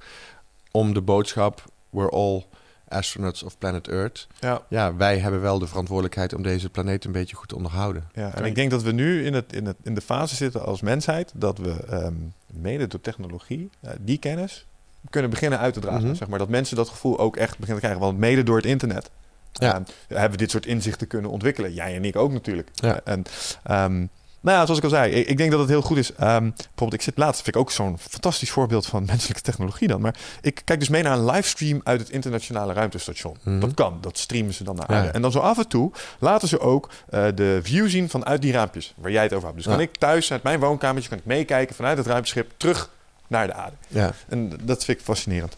En dan denk ik wel eens, wat nou als je hier onder dit ruimteschip twee van die e- eh, echt, een aantal van die echte 4K-camera's hangt. ja. En je geeft straks mensen met hun virtual reality sets, geef je de gelegenheid om op die manier even onder van dat ruimteschip af te kijken. ja om die ervaring... Zou je eh, dan ook dat oversight effect krijgen? Want als we dat dan zeg maar collectief met z'n allen zouden doen. Ik denk het niet. Ja, ik nee, weet het niet. eh, ja, ik, ik ben er ook bang voor. Want iedereen heeft vroeger wel een wereldbolletje in zijn, in zijn klas gehad. En hij zegt, hier wonen wij. Ja. Dus in principe zit het al ergens in ons systeem, maar zijn we toch hardleers of zo, denk ik. Mhm. Ehm, tegelijkertijd vind ik, ik, eh, ik vind Google Earth nog steeds zo amazing dat Ja. je, hoe weten zij nog dat ik hier loop? Of hoe, Ja. eh, eh, als ik, nou, in de auto hier naartoe, dan heb je Flitsmeister aanstaan. Ja. En die weet precies waar ik rij, die weet hoe hard ik rij. Hmm. Waar, en, dat, en dat weet hij allemaal omdat er daar eh, op zoveel kilometer hoogte iets wordt teruggestuurd. Wat mij continu in de gaten houdt. En die weet gewoon hoe hard ik nu rij. Ja. Dus het gaat binnen een seconde, toek, toek. En weet hij hoe hard ik... Ja, Ja. snap ik geen reet van. Nee. Nee, maar, Kan dat eigenlijk, nou? maar eigenlijk is dat nog helemaal niet zo geavanceerd. Als je kijkt van wat er gewoon, waarom jij überhaupt hier zit en waarom je leeft en wat er allemaal gebeurt. Ja, Dat is veel geavanceerder, Ja, oké. vind ik. Maar dat... Dat En toch is wat en de jouw- technologisch... Jouw, Ja. jouw beeld over van waarom zou dat resoneren, zo'n beeld? Ja, ik denk het niet. Want als jij een eh Fear and Loading Las Vegas krijgt, krijg je een beetje een... eh, als je die film kijkt, dan krijg je een beetje een inzicht over wat een psychedelische trip is. Maar echt niet dat jij dan de ervaring hebt Nee, over wat dat dat, snap dan ik. zou zijn. Maar met dat ik dat gezegd heb, eh, dan meteen de wedervraag. Heb je wel eens zo'n virtual reality setje op gehad? Heb je wel zo'n Ja, ik heb Oculus Rift eens op je kop gehad? Ja, ik heb in de ding is best wel echt. namelijk. Ja, ja, Ja, ik heb in die achtbaan gezeten. Ja, maar dan moet nog steeds het besef... Kijk, dan denk je gewoon, wauw, de aarde. Maar dan moet nog steeds het besef komen... dat je zelf invloed zou kunnen hebben. Hoe klein die invloed ook is. Ja, maar dat is juist dat nou, overside effect waar ik zo naar dat je ik denk invloed dat- hebben. Je hebt een verantwoordelijkheid. Ja. Dat is het gewoon. Het is ook die isolatie waar je dan in zit. Dan ga jij daar... Als jij lekker drie dagen in de natuur gaat zitten... Ga je er ook anders over Vision. Quest, ga je er ook anders over denken. Ja, dat Ja. is wel waar. En als jij in die ruimte zit, helemaal afgezonderd... en je kan het lekker even nadenken... je hebt niemand om tegen te praten. Dus tegen wie ga je dan praten? Jezelf.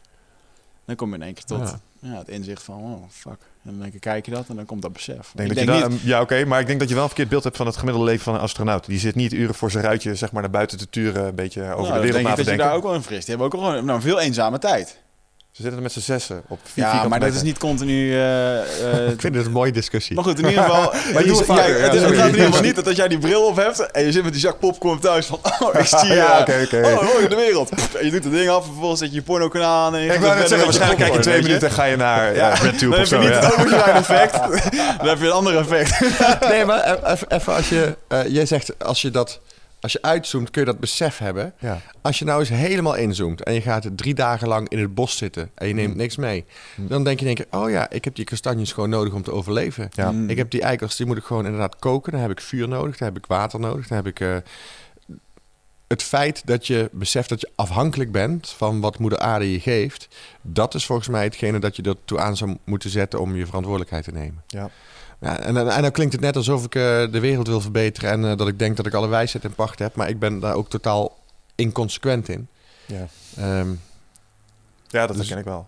Ik zou ook graag willen dat de wereld richting een... eh, we hebben het hier wel eens over gehad met een eh, futuroloog. Eh, die had het over zeg maar, eh, een maakbaar universum. Richting, dat je richting zo'n Star Trek utopie gaat, zeg maar. Ja. Lijkt me fantastisch als dat zou lukken. water Alleen, alsjeblieft. Daarvoor moeten we met z'n allen wel bepaald gedrag ontplooien. Wat ik mezelf inderdaad ook niet, wat je zelf al zegt, consistentie doen. Want Nee. ik weet een aantal van... de- Ja, thee lekker. Ik weet een aantal van deze dingen rationeel prima. Maar het is moeilijk om mezelf daar altijd, op het moment dat je energie laag is of zo, om je daar Ja. aan te houden. Nou ja, en, en je kunt volgens mij ook beter inconsequent goed zijn dan consequent fout. Ja. Ja, dus je, dus je doet wat je kan. Weet je, als iemand zegt, eh, ik, ik heb ook een hekel aan vegetariërs of veganisten die continu overal op elk feestje gaan vertellen waarom het zo is. En je, Ja. je vraagt er nu naar, dus dan krijg je mijn mening. Maar als je er niet naar vraagt en iemand naast me zit vlees te eten, moet hij lekker vlees eten. En dan Ja. hoop ik vooral dat hij er heel erg van geniet. Ja. Dat is dan het enige dat ik nog. eh, eh, Ja, ik kan me voorstellen dat dan op een gegeven moment, als dit een beetje ehm, eh, algemeen ja, geaccepteerd gaat worden, dat het een beetje wordt zoals roken. Hè, eerder mocht je Ja, roken in een restaurant. eten, dat, en daar nou mag je niet meer roken in een restaurant. Want als nou iemand de peuk naast me opsteekt in een restaurant, ga ik er iets van zeggen. Ja, nou, maar ik denk echt dat vlees eten wel het nieuwe roken is. Ja, Maar dat was een tijdje zitten. Zitten was het nieuwe roken. ja. Dat was te veel zitten. ja ik denk dat vlees, vlees eten. Ik denk over twintig jaar zijn er mensen die dan roken alleen of dan eten ze alleen nog maar vlees voor de gezelligheid. Of, Als je het of met dierlijk vlees dan voor de gezelligheid. Ja, Want er zijn oprecht mensen bezig die proberen nu steaks in laboratoria zeg maar, ja. eh, te laten groeien. Dus zonder alle dierlijk leed. Ja. eh, zonder aanzienlijk meer van die nou ja, carbon footprint waar we het over hadden. Ah, dat is fijn. Ja. Sch- Schuldloos. eh, Heb je op je reis dan nog wel een beetje? Want eh, stel nou dat jij wel in zo'n Fiji bent en je kan eh, zo'n barracuda mee eten die vers geschoten is. Heb je dan nog wel de neiging om het eh, te doen? Nee, de laatste keer dat ik dat heb gedaan is eh, denk ik een jaar of zes, zeven geleden of zo. Toen was ik in Miami samen met een vriend van me. Toen gingen we richting Key West. En hij heeft daar in de Everglades of zo, eh, ging die vissen, eh, een of andere vistour. En toen waren we met z'n tweeën op vakantie en toen zei hij van, nou ja, dan gaan we vanavond barbecuen. Ik zei, ja, dat ja, maar als ik die vis nou zelf vang, vind je het dan wel oké? Ja, en in principe had ik op dat moment ook geen, eh, ja, geen verweer. Weet je, als, als ik zeg van, als het, als het in balans is en het komt niet uit de bio-industrie en... eh, dus dan heb ik gewoon, ja, natuurlijk, als, je, als jij vandaag een vis vangt, dan gaan we die vanavond barbecuen. Maar ik moet zeggen dat ik ook de smaak daarvan, ja, dat maak je me niet per se heel blij mee. Dus het is voor mij ook gewoon een Ja. simpele manier om iets te kunnen doen. Of zo. ja, je smaak zal er ook ongetwijfeld aan wennen. Ik bedoel, je kunt vegetarisch ook volgens mij bijzonder smakelijk eten. Dus, Ja. De laatste kaarten zijn beschikbaar voor het Ride of Passage Retreat op 24, 25 en 26 mei. Ben jij erbij? Het is een volgende stap in je persoonlijke groei. Eh, een weekend waarbij de belofte is dat het een tikkeltje oncomfortabel gaat worden. Maar daar ligt natuurlijk wel gewoon de groei om meer helderheid te krijgen in je leven. Om uit je hoofd te komen, in het lichaam. ehm, achter te laten wat je niet meer dient. En om echt de volgende stap te maken door de oude patronen te doorbreken, te doorzien, te doorvoelen en, en te helen. En daarvoor wil ik je heel graag uitnodigen. Eh, en ik hoop dat jij een van die laatste bent die nog aansluit bij het Ride of Passage Retreat. Ga naar wichertmeerman.nl, klik op Retreat en ik zie je daar. Wat zijn je favoriete gerechten in dat opzicht trouwens? Gewoon even klein zijn. Eh, Thais. Thuis. Ja. De Thaise keuken is echt fantastisch. Met, eh, als, zodra dat citroengras en kokosmelk en, weet Ja. je wel, en al die verschillende geuren en Ook pittig. smaken in zitten. Ja, ik hou wel van pittig. Ja. Ja. Is zo lekker, man. Ja, is ook goed voor je maag. Ja. Pittig eten. Ja? Ja, ja. Waarom? ja, het schijnt een bepaalde stress eh, eh, te genereren in je maag, waardoor er weer eh, stoffen vrijkomen. En ja, het scherpe eten schijnt ook brandend iets te doen. Het, het, het maakt schoon. Ah. is mij eens uitgelegd. Ja, het maakt schoon om- omdat je er ontzettend Ja, misschien van aan omdat de het ook scheiterij, vervolgens ja, aan de achterkant vervolgens de boel even openzet. Ja, dat kan ik me levendig voorstellen. Nee, Hey, eh, um, Thais eten, ja, heerlijk. Ja. Je had het net even over ehm, de wereld niet willen verbeteren. Ehm. Of moet ik dat wel willen? Heb je er niet van weerhouden om toch een, eh, een leuk eh, en inspirerend praatje bij TEDx te mogen geven over Ja. geluk? ja. Ehm, dus misschien dat je wel iets van een missie voelt om daar toch iets in bij te dragen in deze wereld, wat ook heel mooi is. Ja, nou, ik, ik- het, is, het is leuk om te doen wat je zelf leuk vindt. En als mensen naar willen luisteren, is het fijn. Ja. Ehm, maar ik... Kijk, op, het, eh, op de wereld zal het geen invloed hebben. Maar je kunt misschien wel het leven van mensen een beetje aangenamer maken of zo. En het Hmm. is ook, wat ik net probeerde te zeggen, is... Ik zeg niet dat ik de wereld verbeter... Eh, of ik vind niet dat mensen per se als drijfveer moeten hebben... ik wil de wereld verbeteren. Maar de drijfveer zou eigenlijk moeten zijn... ik neem mijn verantwoordelijkheid. Dus als je... ehm, Ownership. ja, Ja. eh, ook, ook al denk ik dat één vegetariër verandert niet de wereld... maar voor mezelf neem ik wel de verantwoordelijkheid... van ik draag in ieder geval niet bij aan de bio-industrie. Mhm. En als heel veel mensen dat doen... Ja, dan kan er iets veranderen. Ja. Maar ik heb niet de illusie dat ik de wereld daarmee verbeter in mijn Nee. eentje. Maar die wereld die redt zichzelf ook wel. Maar, Ja, toch, maar ik vind het wel leuk om de wereld aangenamer te maken voor iedereen. Ja, maar toch draag je wel bij. Want je hebt met die TED Talk heb je, heb je alweer op een of andere manier bijgedragen. Want ik heb er naar geluisterd. En eh, een van de dingen die mij er met name uitbeven. Ik zou jullie vragen, vertel dat hier vooral nog eens even. Was de analogie die je trok met in een heet bad gaan zitten. Ja. Die, die was heel sterk voor mij. Ik dacht, ja, gewoon gelijk. Ja, nou, die, die TED Talk, die, dat is misschien leuk om er later nog over te hebben. Ik kom komende, aan het eind van het jaar kom ik met een masterclass geluk. Ja. En dat, en dat is eigenlijk een beetje eh, afgeleid van die TED Talk. Want ik werd gevraagd van, wil je een TED Talk doen? Ja, dus, ja nou, dat vind ik wel tof. Dan krijg je 20 minuten. Oké. En, tof. en nee, maar dat, dat snapte ik wel. Van, dat is altijd eh, zo kort, hè. En toen, toen dacht ik, ja, maar als ik echt iets kan in het Engels moet gaan doen... Ja, dan moet ik wel even over nadenken wat ik dan aan... Dus echt zo'n shout-out to the world of zo. Ja. Ehm, ja, wat wil ik de wereld dan meegeven? En dat kan ik natuurlijk altijd mezelf afvragen als ik een voorstelling maak. Alleen toen ik gevraagd werd voor TED, dacht ik... Wel, was het ineens veel intenser of zo. Van ja, Ja. als ik... Dan moet ik nu zeggen wat ik ook echt vind. of Dit wat is ik wel jouw momentje dan even. Ja, toen dacht ik, nou ja, wat vind ik dan interessant? Of waar denk ik, wat, wat is een onderwerp dat dicht bij mij ligt? Ja, in al mijn voorstellingen heb ik wel kleine filosofietjes over geluk. Ehm, ja, misschien nou, nou, omdat Paul Smit is een goede vriend van mij. Die zit ook altijd een beetje in de spirituele hoek dan Mhm. over geluk. Ja, dat is wel een onderwerp waar ik het eens over moet hebben. En, eh, en een van die theorieën is inderdaad in, in, dat, in, die, in, die, in dat kwartiertje of twintig minuten... dat als mensen denken altijd dat, dat iets hun blijvend gelukkig maakt of zo. Als je in een bubbelbad stapt, dan denk je... Ah, lekker. Oh, heerlijk heet. En na vijf minuten denk je... Nou, het mag best iets heter. Hmm. Dus dan ga je of heet water erbij gooien... of je gaat in een ander bubbelbad wat nog heter is. Maar uiteindelijk eh, wordt dat, eh, stopt, stopt het moment van bevrediging een keer. Je, op een gegeven moment is het niet meer genoeg. Je wil altijd meer en meer en meer. ja, en zo werkt het ook bij, eh, bij kortstondige momenten van geluk. Ja. Op het moment dat jij gaat skiën, denk je, wauw, gaaf. Of, of je bereikt een bepaalde snelheid met, noem maar iets, bungee jumpen. Maar ja, als die snelheid op een gegeven moment niet meer toeneemt... Ja. Ja, het voorbeeld wat je in je praatje wil gebruiken, wat bij mij wel relevant was, van ja, dan heb je een leuke auto. Dan denk je, ja, als ik die auto maar heb, dan, Ja. eh, dan is het allemaal goed. Als ik Ja. deze heb, dan is het perfect. En dan heb je hem en dan rijden twee maanden en denk je, ja, dat is toch wel geinig. Maar uh, er is nog een paar dingen. Dan kan je zelfs ook teleurstellen, een week. Een week. Een week ben je ongeveer vrij van angst, eh, van, van een nieuw verlangen. Want je, ja, je hebt al alles wat je wilde hebben, namelijk die auto. Ja. Dat, verder wil je eigenlijk helemaal niks. Je leefde er zo naartoe, naar het moment van, ja, dus een week lang denk je, ja, ik heb nu alles wat ik wil. Fucking kleuters, nog Ja, steeds. En dan, en dan zit er toch, eh, zit er toch na een week zit er weer een mug in die auto. Ja. En dan denk je, ah, kut auto. Ja, of een kut file. Met, met, die, met die supermooie auto die je altijd al wilt, zij alsnog gewoon in de file. Ja. Ja, dus, Je moet hem dus- eigenlijk inruilen zodra hij niet meer naar een nieuwe auto ruikt. Ja. Nou, het heeft geen zin om jezelf continu gek te maken met meer en meer en Nee. meer. Eh, want, want ja, eigenlijk ben je een soort ratje in zo'n, in zo- in zo'n tredmolen. Je denkt dat je, als je harder gaat rennen op zoek naar iets meer, dat je dichter bij je doel komt. Maar wat, wat er eigenlijk gebeurt, is dat gewoon het ratje sneller gaat draaien. Ja. Dat je jezelf alleen maar gek aan het maken bent. En wat is dan de truc? Gewoon uitstappen? Ja. Dat is voor veel mensen, eh, moeilijk. bij een burn-out is dat vaak het geval. Hè? Mensen gaan harder en harder rennen omdat ze denken dat ze dan iets gaan bereiken. Maar ja, alles om hen heen gaat harder meedraaien, dus je wordt helemaal gek. En, en eruit stappen is vaak eh Moeilijk. helen, ja, maar wel helender dan eh, blijven doorrennen, want dan hol je jezelf uit. Ja, nou ja, vaak moet je struikelen en dan een paar van die rondjes meedraaien en uitgelanceerd Ja, worden. ja. En dan, eh, ja, dan pak je je rust wel. Noodgedwongen vaak helaas. Ja. Zijn er wel eens momenten geweest in je carrière dat je echt, ehm nou rock bottom wil ik het niet noemen, maar eh, wat we nu hebben gehoord is allemaal best wel, hey, dit gaat allemaal lekker voor de wind. Zijn er ook wel eens momenten van diepe twijfel geweest? Twijfel is er altijd, maar ik ben nooit uitgeput geraakt of zo.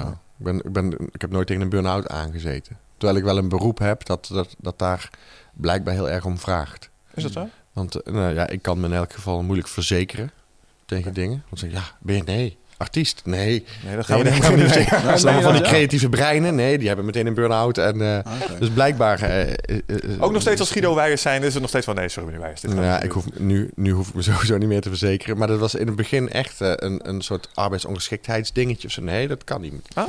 En, ehm, eh, en als je naar mijn collega's kijkt, eh, eh, Ronald Goedemond heeft thuis gezeten, Theo Maas heeft thuis gezeten, eh, Jochem Meijer heeft fysiek een andere tik gehad natuurlijk. Dat is gewoon. maar ze worden allemaal, ze krijgen allemaal een keer. eh, eh, of Pfeiffer of Hans Theeuwen heeft ook thuis gezeten. Dus er zijn best wel veel mensen die. Fiverr, ja, is dat een... Nou ja, is ook, is- heeft ook wel met een lage weerstand te maken. Ja, En met- dan zit je zo'n zaal en daar zitten natuurlijk ook mensen met van alles nog wat. Ja, ook dat. te Ja. lachen, aan jouw kant op. Ja. Ik Terwijl ik zie het dan weer van de positieve kant. Ik denk, Immuunsysteem trainen. ja, nou, dus zo zie ik het dan weer. Ik denk van ja, maar ik sta elke avond voor, voor duizend man die, die eh, als die griep hebben, ja. de- Komt wel goed. Ja. Hetzelfde als, als leraren worden volgens mij ook nooit ziek. Want die hebben altijd die, die snotneus van, van kinderen en weet je, die ze af moeten vegen. En, eh, Dus Ik dat, denk zijn ze dat ook voor ouders gelden, maar die zijn eh, ook vaak eh ja, maar die, die, daardoor. Ja, denk de leraren die hebben dan ook meteen 30 man, 30 kleuters die allemaal ziek zijn. En, eh, volgens mij worden die veel minder snel ziek. Ja. Ik hoorde laatst nog een wetenschapper praten over eh, flow state. ja. En ehm, Die Duitser. die Duitser Ja. op dat evenement. Er was iemand die was helemaal over eh, verschillende flow states bij artiesten. En eh, beschreef verschillende, dus actiesporters, dus adventure sports en extreme sports, Mhm. die hebben dat heel erg, maar ook artiesten. En dan gaf hij een aan dat eh, Robbie Williams, die, die was zo verslaafd aan dat, eh, Ja. eh, aan die aandacht, aan die kick op Ja. het podium staan. En eh, dat hij op een gegeven moment, toen hij, toen hij ging stoppen, of volgens mij in een burn-out kwam, maar gewoon niet meer die piek kon halen. Dat hij op een gegeven moment toch die dopamine en alle andere eh, Mhm. dingen die hij tekort kwam ging zoeken in drugs. En dat dat uiteindelijk hem echt helemaal gek heeft gemaakt, waardoor hij zelfmoord heeft gepleegd. Dus het is wel een dingetje wat... Robin Williams. Ja. Ja, ik dacht dat jij Robbie Williams. Ik dacht dat de, de zanger, dacht ik. Nee, nee, nee, nee, eh, dat komt eruit. ik- Van oh, ja, Jumanji. Ja. Jumanji, ja. Die, wat een briljante acteur was. Maar ik kan me wel voorstellen dat hij... eh, Ja. was, ook een, was ook eentje die in extreem ging. Volgens mij als die man ook aangaat op het podium, dan... eh, nou ja, als je het ook ziet, die zit gewoon volledig in zijn, in zijn zone. Mhm. Ik kan Ja. me wel voorstellen dat zo'n gozer, als hij dan niet op het podium staat, dan zie je volgens mij een doodongelukkig iemand, weet je wel.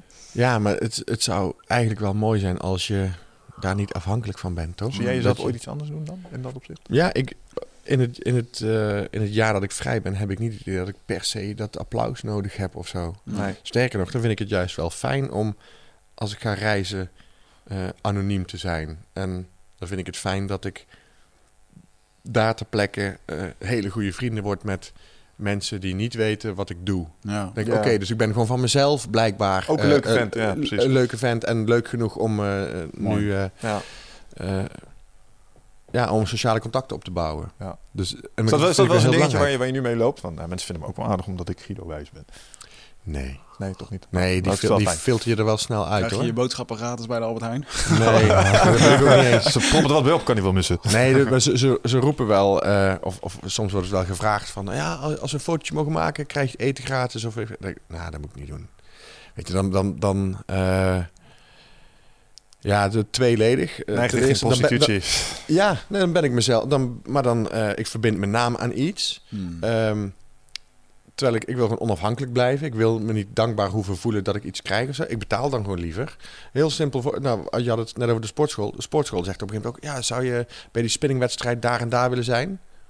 Ik zeg, eh, En dan? Ja, dan krijg je korting met trainen. Of ik kun je een jaar lang gratis trainen. Ja, En dan? en, en- ja, en dan? Dan moet ik dus vanaf nu altijd zeggen dat dit de beste sportschool is of zo. Daar Ja. heb ik helemaal geen zin in. Hmm. Ik wil gewoon, eh, wat dat betreft, onafhankelijk en autonoom blijven. Dus als ik me niet bind aan dat soort dingen, hoef ik ook niks terug. En daarbij, eh, als, eh, het staat ook niet meer in verhouding. Weet je, want op een gegeven moment denk je van nou, ik, ik zet wel een tweet online omdat ik eh, voor 40 euro gratis heb gegeten bij een of andere Italiaan of zo. en, en, en een week later vraagt de, de mediamarkt of je voor 80.000 euro een klus wil doen en dat dan op tv uitzenden. Dat, dat ja, Ja. dat, die, dat, dat kun je niet meer vergelijken of zo. Dus ik, denk, ik heb gewoon één lijn getrokken. Ik doe dat nooit. Mooi. Wat Ja. is jouw, eh, even een sprongetje naar eh, eh, de wat grotere dingen die gaan gebeuren? Binnenkort sta je in de Ziggo Dome. Ja, Dik shit, dacht Dik ik. shit, toen ik ja. zag. ja. Wat, eh begonnen als een grap. Ja? Gabbers, is Ja. de Dus show? je zaten met z'n vieren bij elkaar en je dacht, weet je wat wij gaan doen, jongens? Nou ja, de, de, de- het, het zoomde dan zo'n beetje rond en sommige mensen bellen elkaar op van ja, ik, RTL die wil iets doen in de Ziggo Dome met comedy en lijkt jou dat wat? En, en op een gegeven moment ja, ik doe wel mee. Eh, ik, d- en ik dacht voor mezelf, ook, nou, dat is wel een veilige manier, want dan hoef ik in ieder geval niet in mijn eentje daar te staan, maar heb ik er toch gestaan. Dat is een soort, eh zo'n soort afvink dingetje, zo'n Ja, ja. bucketlist. Ehm, en toen gingen we dat, toen dacht ik van ja, maar dat, het risico is ook wel groot. Want als het dan dadelijk maar 6000 man zitten, ja, dat is kei veel, maar het is nog steeds maar half vol. Ja. Ja. Ehm, dus ja, als er geen 12.000 man zijn, is het eigenlijk mislukt. Ja. Mhm. Dus, eh, dus wij gingen naar Umberto Tan in de hoop dat er toch wel op zijn minst 8000, 9000 kaarten... Dan voelt het alsof het vol zit. Waarom heb je Umberto daarvoor nodig? Oh, te toen- promoten toen- zijn show bedoel je? Ja, toen gingen we gewoon... eh, we zaten s'avonds bij zijn talkshow Ja. om te zeggen van... Nou, we gaan Ziggo Dome doen. Maar we hadden in ons achterhoofd van... Nou, het zou wel tof zijn als er dan op zijn minst 9000 kaarten verkocht Ja, oké. ja. Hmm. En de dag erop ging de tweede show in de verkoop. En eh, binnen een week de derde show. En nu zitten we op vier shows. Dus dat, dat ik dacht oké. dus die... En in plaats van dat de druk dan toeneemt bij mij... gaat er bij mij druk af. Dan Nu denk wordt leuk, ja. Oké, nu, nu kunnen we dus iets leuks gaan maken. Het zit vol, dus iedereen... eh, er komen in ieder geval al genoeg mensen op het feestje. Mooi. Nu moeten wij alleen zorgen dat het een leuk feestje wordt. Ja, ja. Maar ja, dat heb je inmiddels zo vaak gedaan. Dat gaat natuurlijk Ja, worden. en die andere gasten zijn natuurlijk ook gewoon professionals. Dus die, Wat dat gaat dit worden? Want eh, eerlijk te zijn, ja, ik ben dan misschien de cabaretier barbaar. Ik ken die andere gasten helemaal niet. Allemaal niet? Gast. Nou, maar Jan Dino is nu... Die zie je nu niet. overal. ja, ik heb geen tv. Ah, Al eh, jaren. ja. Nou, ik ken dat wel, soort dingen. Ik moet het echt van Ja. YouTube hebben. Ja. Ja. Ze zijn leuke gasten, ja. En eh gezichten herken ik ook niet. Dus, eh, Nee. Nou, dit is, ze zijn inderdaad wel allemaal de laatste paar jaren... eh kennen je mij wel? Ik ken jou wel, ja. ja die schelen. Ja. ja, dat is wat hij zei, ja. Hij maar veel vrienden van. Hoor je die eh, Die, die ja. Ja, maar dat is, dat is wel, het is wel makkelijk om dus iets te hebben. Hè? Ja. Want zeker in de beginjaren, als niemand je naam kent... Dan, toen was het er nog... eh, ja, die krullenbol met ADHD. Ja. Jochem Meijer. Ja, en, eh, ja, ja. Die gast met die hazenlip. En, eh, en die schelen. Ja, het is altijd handig als mensen toch kunnen doorvertellen dat het een leuke avond was... zonder je naam te weten. Dus voor de beginnend cabaretier, laat gewoon je benen amputeren. Ja. Het komt Nou ja, goed. maar zorg dat je een unique selling point hebt. Ja. Ja, ik denk dat dat er wel... eh Hans Theo en Theo Maas hadden heel lang gewoon... Ja, die uit Brabant. Ja. komen er wel een boel Ja, weg trouwens. Ja. Wat, eh, wat ga je trouwens doen? eh, wat ga je doen in de Ziggo Dome? Wat maakt deze show anders dan andere shows? Want het is wel, ja, oké, de grootste comedy show van het jaar. ja. Wat gaat er gebeuren? Moet ik het zien als de toppers onder de cabaretiers? Ehm, nou, dat hoop ik niet. Met glitterpak? Maar het is... eh, nee, ik ga ook geen glitterpak aan doen. Eh, het wordt eh, wel ook stand-up comedy in pure vorm. Dus iedereen krijgt een kwartier, twintig minuten lang zelf. Kun je echt gewoon je eigen stijltje bewaken, je eigen ding doen. Ehm, maar het is wel Ziggo Dome, dus we gaan ook wel even uitpakken met dansers erbij, met eh, vuurwerk, met eh, mooie visuals, met Hoe lang is het programma? Het zal eh, twee 12 keer- uur. Twee keer, nee, twee keer 15 minuten, twee keer een uur, zoiets zal het Ja, zijn. oké, ja, dat is ook wat te doen. Ja. Ik merk altijd naar eh, theater ben geweest en ik heb een avond cabaret gezien. Aan het eind van de avond, na een uur, anderhalf, dan begint de kop ook wel echt vol te lopen, zeg maar. Dan merk je dat de grappen gewoon binnen, binnenkomen. En, Ja, maar dan, eh, dan is het geen goede voorstelling. Oké. Denk ik. Ja. Eh, nou, soms was er eh, Als het- pauze tussen. Eh, hoe lang duurt de gemiddelde eh, voorstelling? Twee, eh, anderhalf, Bij, bij mij uur? duurt de gemiddelde voorstelling eh, twee keer 50 minuten met een pauze ertussen. Oké, ja. ja. Ja. Maar ik vind wel dat die pauze ertussen moet. Ja, nou, niet alleen voor jou natuurlijk. Maar ook met name wat ik zeg voor de mensen die er zitten luisteren. Op een gegeven moment begint de Ja. kop best vol te raken. Ja. Nee, dus vandaar. dat Ik denk als hier vier keer, ehm, vier keer vier van deze topcabaretiers een uur stand-up gaan geven. eh, Ja. nee, dat, dat moet het ook niet zijn. Nee. het moet geen Nee. marathon worden. Nee, precies. Oké. Maar, het zijn wel grote namen dit. Dit, zijn, eh, dit is leuk. Hoe, hoe gaat dat in de onderlinge samenwerking met elkaar? Is dat, ehm, is dat alleen maar lol? Dat, dat is het is natuurlijk alleen- het eerste wat je erbij voorstelt. Maar Ja, of, eh, is nee. het ook gewoon eh, penis op tafel en wie is het baasje? Ja, het is alleen maar wie kan het verste pissen, elkaar de loef afsteken, grappen bij elkaar weg, voor de voeten wegmaaien. Het is alleen maar, Akelig dit. het is alleen maar akelig en ego's die botsen. Ja. Ja. nee, Hoeveel gebroken absoluut- neuzen al? Nou, ja, fysiek, nou, drie. Hij, Drie gebroken neuzen. ja. Ik ben de enige die gewoon nog eh, goed uit de strijd Nee. Ehm, Hartstikke leuk. Weer, het, het, eh, wij hebben ook wel, het zijn wel allemaal solisten natuurlijk. Dus iedereen Ja. heeft echt zijn. Dus het is voor ons wel allemaal nieuw om eens samen te werken. Om Mhm. water bij de wijn te doen. Maar in plaats van eh, dat dat voor wrijving zorgt. eh, wat het natuurlijk ook wel eens doet. Hè, je hebt altijd van, ah, die grap is leuk, die grap. Maar zorgt het eigenlijk juist voor ehm, eh, dat vier, vier keer één is vijf nu. Dat- zorgt wel voor een meerwaarde. Ja. Ehm, maar het had zomaar anders kunnen zijn. Ik weet, eh, Gordon is ook uit de toppers gestapt vanwege zijn. Ja, ik ben het er niet mee eens. Dus ik, ja. Ja. Maar deze vier mensen zijn gelukkig wel allemaal bereid om eh, eh, water bij de wijn te doen en om samen iets te maken. Dat is- wel onderdeel van het succes. Anders mag je jezelf geen grappers noemen, vind ik. Nee, nee, dat is waar. Dus de onderlinge dynamiek eh, die eh, past ook gewoon echt bij de naam. ja, je moet, je elkaar wel ook succes gunnen. Ja. Dat, eh, Maar ik denk dat je het ook wel voelt als je naar een dergelijke voorstelling kijkt. ja. Of het wel of niet eh, lekker loopt. ja, hoewel het natuurlijk ook heel grappig kan zijn als je speelt dat het niet zo is. Ik vermoed dat dit een klein beetje gaat gebeuren dan. Ja, Ja. het is natuurlijk wel leuk om gewoon voor, voor 12.000 man even te vragen... hey, Philip, hoeveel eh, Instagram-volgers heb jij? En zo, gewoon een beetje zo... weet je, dan, dan doen gabbers onder elkaar ook natuurlijk. Hè? Een beetje toch proberen van wie is dan het leukst? Of Tuurlijk. wie heeft het meeste sympathie van het publiek of zo. Dat is ook wat gabbers doen, ja. Lachen. Ja. Hey, en eh, als je nou kijkt naar die show, wordt ge- het wordt georganiseerd door RTL. Ja. Eh, wat maakt het anders als er zo'n brute media force achter zit? Geeft ja, dat het gewoon ineens vier keer, vier keer vol zit. Dat is, dat is echt iets wat ik... Ja, ik zou zelf niet zo snel een kaartje kopen voor, voor cabaret in Ziggo Dome. Dus ik dacht echt van ja, hoe vind je dan de mensen die dat wel... Waarom niet voor het In- Ziggo Dome? Wat, wat, wat is de twijfel die je daarbij voelt? Nou, ik heb wel eens Hans Theeuwen gezien vanaf het tweede balkon in het Chassé Theater. En dat... dat eh, ja, daar moet je echt... Hij keek niet omhoog. Ja, oké. Dus, dus ik had het idee dat ik gewoon van buitenaf naar iets aan het kijken was. Hmm. Eh, omdat het gewoon die zaal te groot was. Ja. En bij het Ziggo Dome moet je dus ook echt een show maken die, eh, die daarvoor, die speciaal voor Ziggo gemaakt is. Ik vind, Ja. ik vind je, je bent verplicht om als het publiek komt, dat ze op de achterste rij.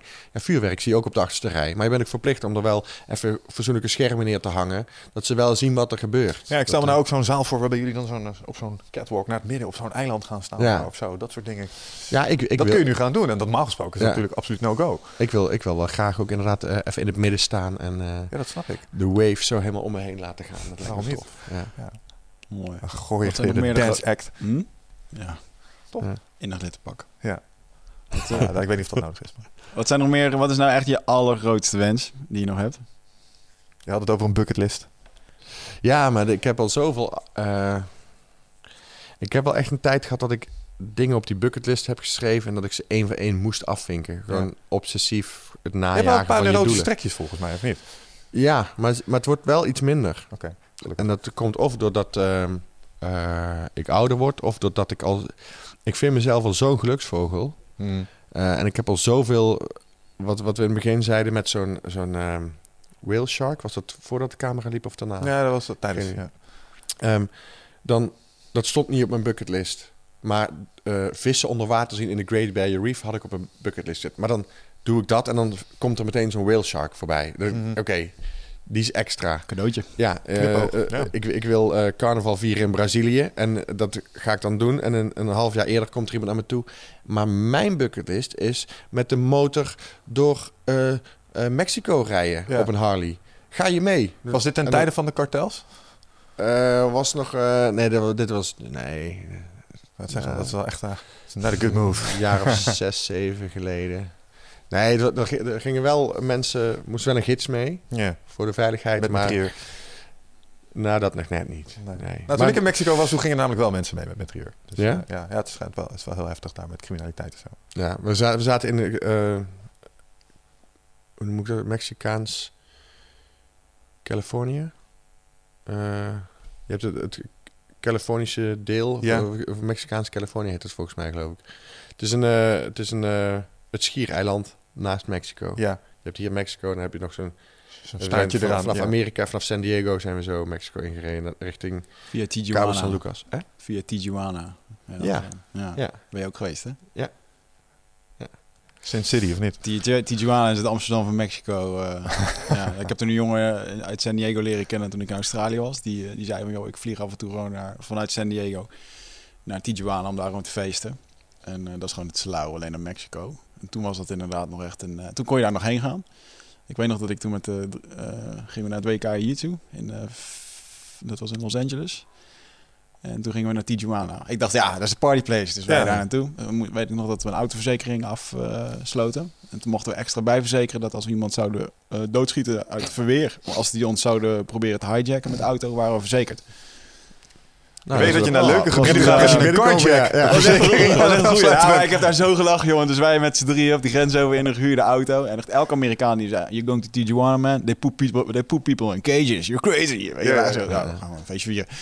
En toen weet ik nog wel dat we daar waren. En echt alsof je in een film de grens over ging. Dat in Amerika is alles nog helemaal tip-top geregeld. En dan ging je de grens over. En dan zag je echt zo'n stoffig weggetje met zand langs. Van die bosjes die dan zo over de weg heen waaien, weet je wel.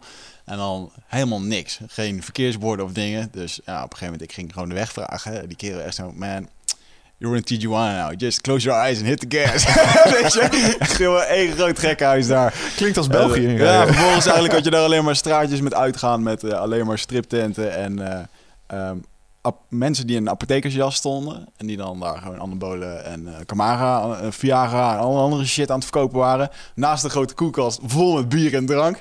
Schijnbaar is het daar, als het, eh, als het seizoen is, dan gaan alle Amerikanen erheen. En dan is dat gewoon het grote salauw. En eh, ja, dat ging Maar wist jij een jaar eerder dat je dat ging doen? Stond het op jouw bucketlist? Nou, ik had wel zoiets. Ja, ik had wel zoiets van toen. Hey, we gaan naar Amerika, uh, San Diego. Hey, we gaan naar Tijuana. Ja, dan Ja. heb ik wel snel de. ehm, ik had niet per se de bucketlist van moet naar Tijuana, want het is gewoon het grootste. ja, Ja. eh, dat wil je helemaal niet zijn eigenlijk. Nee, maar er, er komen dan zoveel mooie dingen op je pad... dat je op een gegeven moment ook denkt... ja, die bucketlist, ja, Het hey, zal me wel. Ja. het zal me wel. Ik heb al zoveel... Hmm. Al, alleen al als ik, de, als ik de laatste vijf maanden van mijn leven bekijk... dan heb ik al zoveel meer gedaan. Weet je, mijn opa en oma zijn één keer in hun leven naar Nieuw-Zeeland geweest... om familie te bezoeken, drie Mm. weken. En dat was de reis van hun leven. Ja. En, eh, en toen mijn opa eh, wegzakte heeft eh, in coma en voordat hij doodging, was dat hetgene dat nog door zijn hoofd spookt. Die, die reis die hij had gemaakt, dat, daar, dat herinnerde hij zich nog wel. En de rest was hij vergeten. Ja. Of de rest, eh, in ieder geval, dat had blijkbaar zo'n impact. Ik denk, ja, ja, dat soort reizen heb ik, al, heb ik er al twintig gema- gemaakt. Mhm. en, en, ik, en ik ben pas 38. Ja. Dus ja, je moet op een gegeven moment ook gewoon die bucketlist denken. Ik heb zoveel leuke dingen gedaan. Alles, wat, wat, alles is nu extra. Voor mij je, als ik mezelf morgen de vangrail in snij, dan eh, heb ik echt al zoveel meer gedaan dan de gemiddelde Nederlander. Ja. Heb ik al zoveel meer geluk gehad en zoveel meer gezien, dan, dan is het is ook prima. Ja. Voor mij helpt het heel erg om die bucketlist niet meer zo eh, beperkt te houden. Ik schrijf gewoon alles op wat ik wil. alles wat in me opkomt van ooit nog een keer wil. Of nou Ja. een materieel ding is of een ding. En eh, soms, in de laatste kwam ik weer een keer tegen die lijst. En dan kan je gewoon tien dingen afstrepen, weet je wel. Ja. En dat is ook gewoon een, de kleine waardering voor alle dingetjes die gebeuren. Voor, eh, ja, Ja, maar ik vind dat is, dan wordt het zo'n verlanglijstje, maar door het verlangen ernaartoe. Ja, als het, als het er gewoon is, is prima. Maar als dat echt een vorm krijgt, dat Ja. je... Maar ook niet te serieus Ja. nemen. Nee. Weet je? je moet er ook niet iedere avond met die lijst onder je bed gaan zitten. Van, eh Nee, nu gaat maar het gebeuren. Maar uiteindelijk, natuurlijk zeg, dan kom ik die lijst weer een keer tegen en denk ah, ja, Hey, toch gedaan. toch Vink, vink, ja. vink. Ja. Het- op een of andere manier zorgt het wel voor een bepaalde focus naar een doel toe. Ja. Eh, ook, al, ook al ben je er niet continu mee bezig. Nee, maar dat is de- misschien de magie van soms dingen even opschrijven. Ja, ik, ik heb ooit in 1998 ben ik een, eh, een eenmanszaakje begonnen. En toen dacht ik, dan moet ik natuurlijk opschrijven wat het, wat, wat het bedrijfsplan is. En toen heb ik tien jaar vooruit geschreven ongeveer. Van nou, ik moet proberen een festival, eh, een, een prijs te winnen op een festival. Daarna moet ik proberen de kleine zalen te veroveren. Ik moet een impresariaat krijgen. Ik moet een, en ik heb dat helemaal zo jaar voor jaar ongeveer uitgeschreven. Maar ik heb dat, ja, dat lever je in bij de, of de Kamer van Koophandel wil het zien, de bank wil het zien. En, en, en Mm. daarna nooit meer naar gekeken. En toen ging ik in 2008, moest dat, moest dat eenmanszaakje over naar een paar BV's. Dus toen kwam dat Een paar bedrijfs, ook bedrijfs, vier, ja, nou, nou, maakt het niet uit. Nee. Maar de, de- de- en ehm, eh, toen kwam dat bedrijfsplan weer, wat ik als halve student toen ooit had gemaakt, kwam het bedrijfsplan weer Hmm. tevoorschijn. En toen kwam ik er tien jaar later achter dat ik gewoon alles, bijna alles wat er op, op mijn to-do-list stond, Kijk. gewoon had afgevinkt. Ja, en nu is de vraag... Zou het ook zo zijn gelopen als je niet dat plannetje van tevoren had opgeschreven? Ja, de- Ik denk dat het heel erg geholpen heeft. Ik denk dat je wel altijd een soort bepaalde focus moet hebben, waardoor je een bepaalde ehm, eh, mogelijkheden en kansen voorbij Ja. ziet komen. Maar iedereen zegt ja, als je kansen moet je pakken. Ik denk wel dat je, het is heel simpel, als jij eh, morgen een, een nieuwe auto wil kopen en je zegt ik wil een Audi A4. ehm, dan zie je vanaf morgen ineens overal Audi Ja, A4's tuurlijk. rijden. Ja. Dat is gewoon Ja, pu- puur je selectieve eh, perceptie. Je, je, je gaat dan ineens eh, je openstellen, hè, je Mhm. selective exposure, en, Ja. en je neemt eh, selectief waar, omdat dat, dat eh, op dat moment is wat jou bezighoudt. En zo is het met doelen stellen in je leven en focus natuurlijk ook. Als jij, ehm, als jij topsporter bent en, jij, en het zit in je systeem dat jij om 12 uur s'nachts op dat feestje ook nog topsporter bent, omdat je gefocust bent, dan neem je dat biertje niet, Ja. waardoor je de dag erop misschien toch beter presteert. Ja. Dus de, het heeft wel, het kan allemaal wel invloed hebben.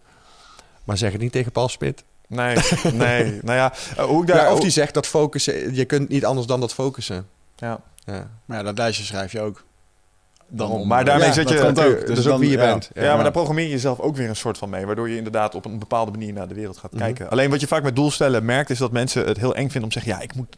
Die denken dan dat ze precies moeten vasttimmeren waar ze over twee, vijf of tien jaar staan. Terwijl ik denk, nou, weet je wat? Misschien is alleen al het bepalen van je richting is goed. Je wist dat je iets met entertainment wilde, dus je moet die kant uit. Dus dat betekent dat we niet meer dingen gaan doen om bedrijfseconomie ons eigen te maken, bij wijze van spreken. Om het, nou ja, en dat is al een vorm van focus. Dus weten welke windrichting je ongeveer in wil. Zeker. En dan wordt het gaandeweg denk ik wel concreter. Hey, nog even Ja. over Paul Smit. Want dat eh, bracht me nog even met een van de dingen die ik had opgeschreven. Je bent bezig met een filmproject met Paul Smit. Wat Ja, ben je aan het doen? nou, ik- eh, Paul is er vooral mee bezig. Ja. En ik mag me er tegenaan bemoeien. Wat een ontzettende luxe positie is. Ja. Ik ben, hoe heet het nou? Director Advisor. ja, het is een internationale Heb je film. ook zo'n eigen stoel met je Dus nee, nee, dat heeft niemand daar zelfs. Jammer.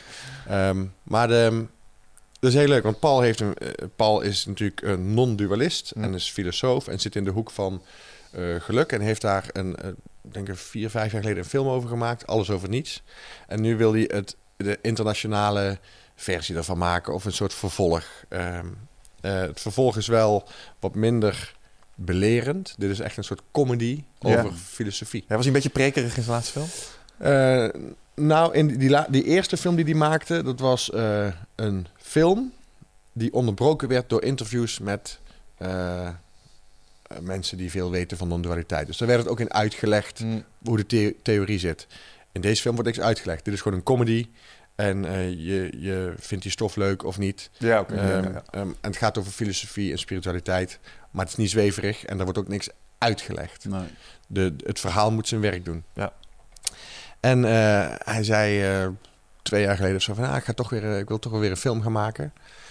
Wil je meekijken naar het script? Wil je er een beetje tegenaan bemoeien? Ehm, als ik een voorstelling schrijf, dan is Paul mijn klankbord. Ja. Paul die... eh, eh, uh, past wat dingen aan, voegt wat dingetjes toe, stelt mij vragen waardoor het beter wordt.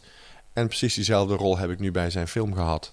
Ik heb, ik heb gezegd, nou, je zou volgers kunnen veranderen, je zou een extra thema kunnen toevoegen of niet. Of, dus het is heel leuk, zo'n creatief proces. Maar Paul heeft er echt extreem veel uren in gestoken en extreem veel. en, en ik mag daar dan iets van vinden. Hmm. Wat hem weer helpt. Ja. Dat is alleen maar, ja, dat is heel leuk. Mooi, ja. samenwerking. Wanneer moet die uitkomen? Eind dit jaar, toch? December, ja.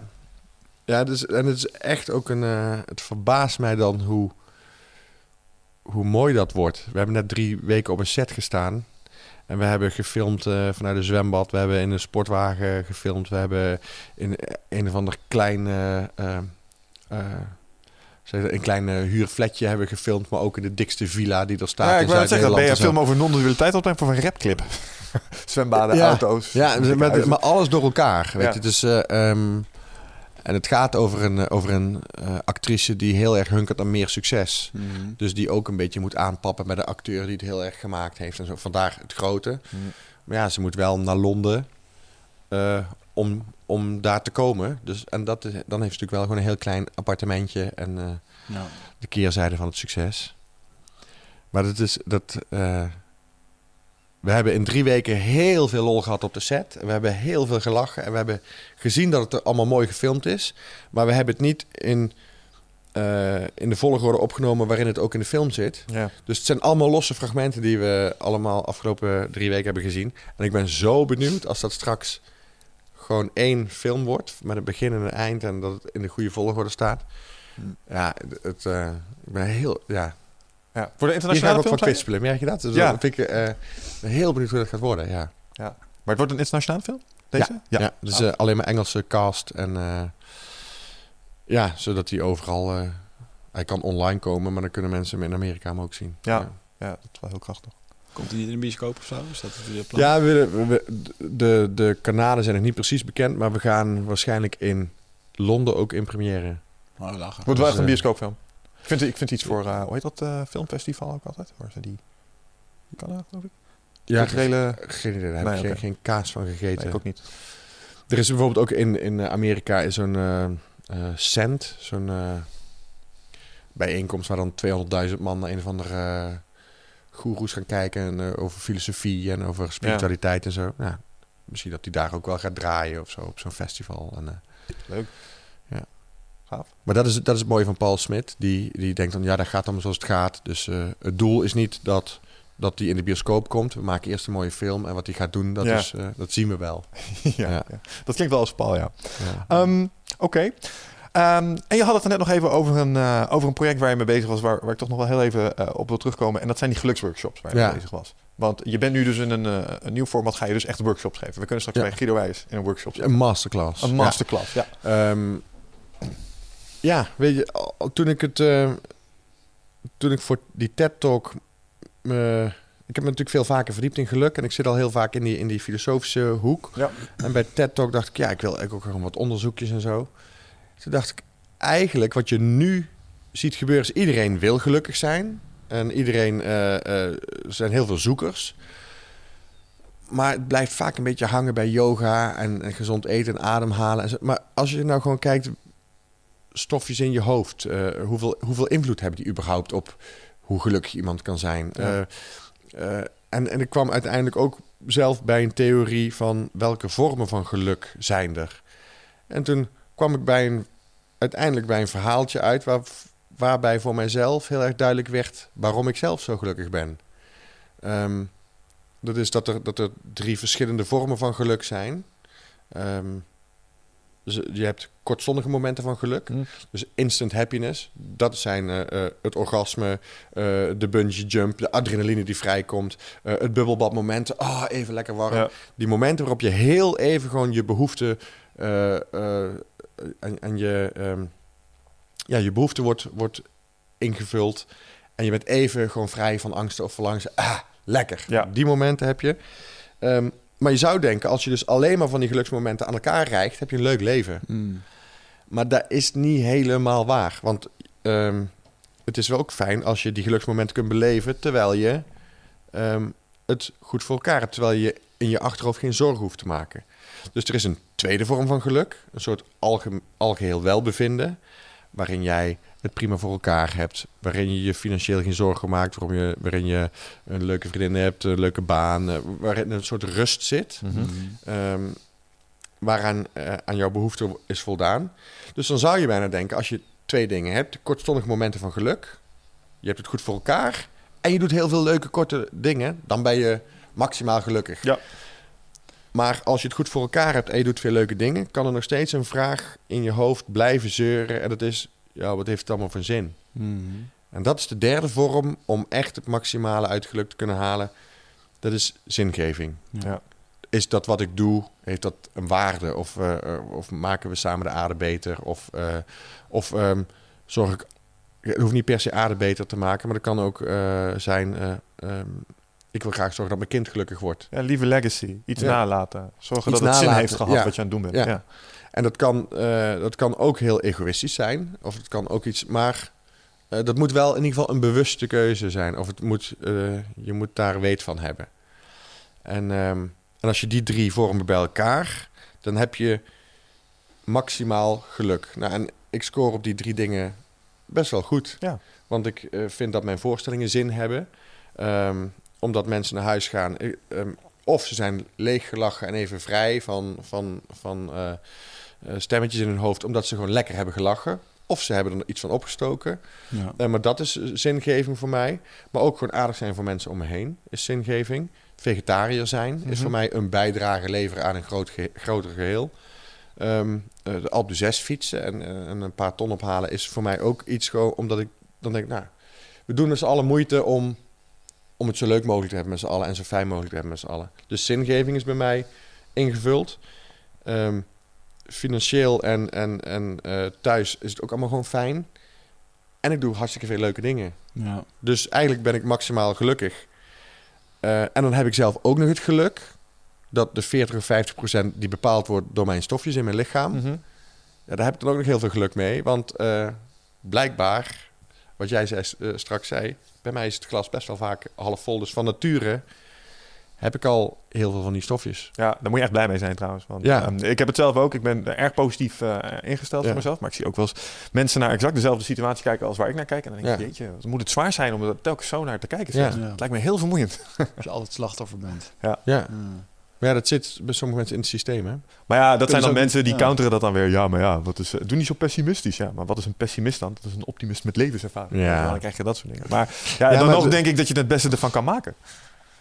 Ja, maar dat, denk jij omdat het in jouw karakter zit, omdat het in je systeem zit, omdat jij Ja, die stofjes hebt. Ja. Het is, ehm, Als je die beter weet. Ja. Jongens, laten we even heel, heel eerlijk zijn. Misschien, eh, misschien moet ik deze vraag even niet stellen. Maar eh, gaan jullie wel eens naar een feestje? Nemen jullie wel eens wat? Heb je wel eens iets gebruikt? Jazeker. Ja. Dan eh, ecstasy of iets anders? Of, Nee. eh, Nee, ik heb nog nooit eh ecstasy gebruikt, maar ik, we hebben dus een gedeelde uh, hartstocht, dat is ayahuasca, maar Ja. ook wel eens cannabis. En dat soort ja, ja, oké. Ik heb wel eens trouwens herbal ecstasy geprobeerd. Dus niet het synthetisch, het is geen, nou, gewoon 80% van het. Nou, laat ik het voorbeeld dan even pakken van ecstasy. Ja? Als je, ehm, je hebt een emmer in je hoofd. Hm. En dan komen elke dag tien knikkertjes geluk. Op een gegeven moment zit die emmer vol. En dan stromen er elke dag tien knikkertjes geluk je lichaam in. Ja. Ja?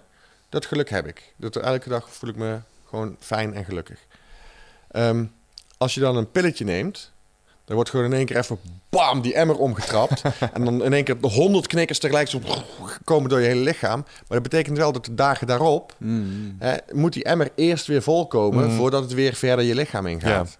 Nou, ehm, ik heb dus het geluk dat die emmer bij mij heel snel aangevuld wordt met Ja. geluksknikkers, Ja, zeg maar.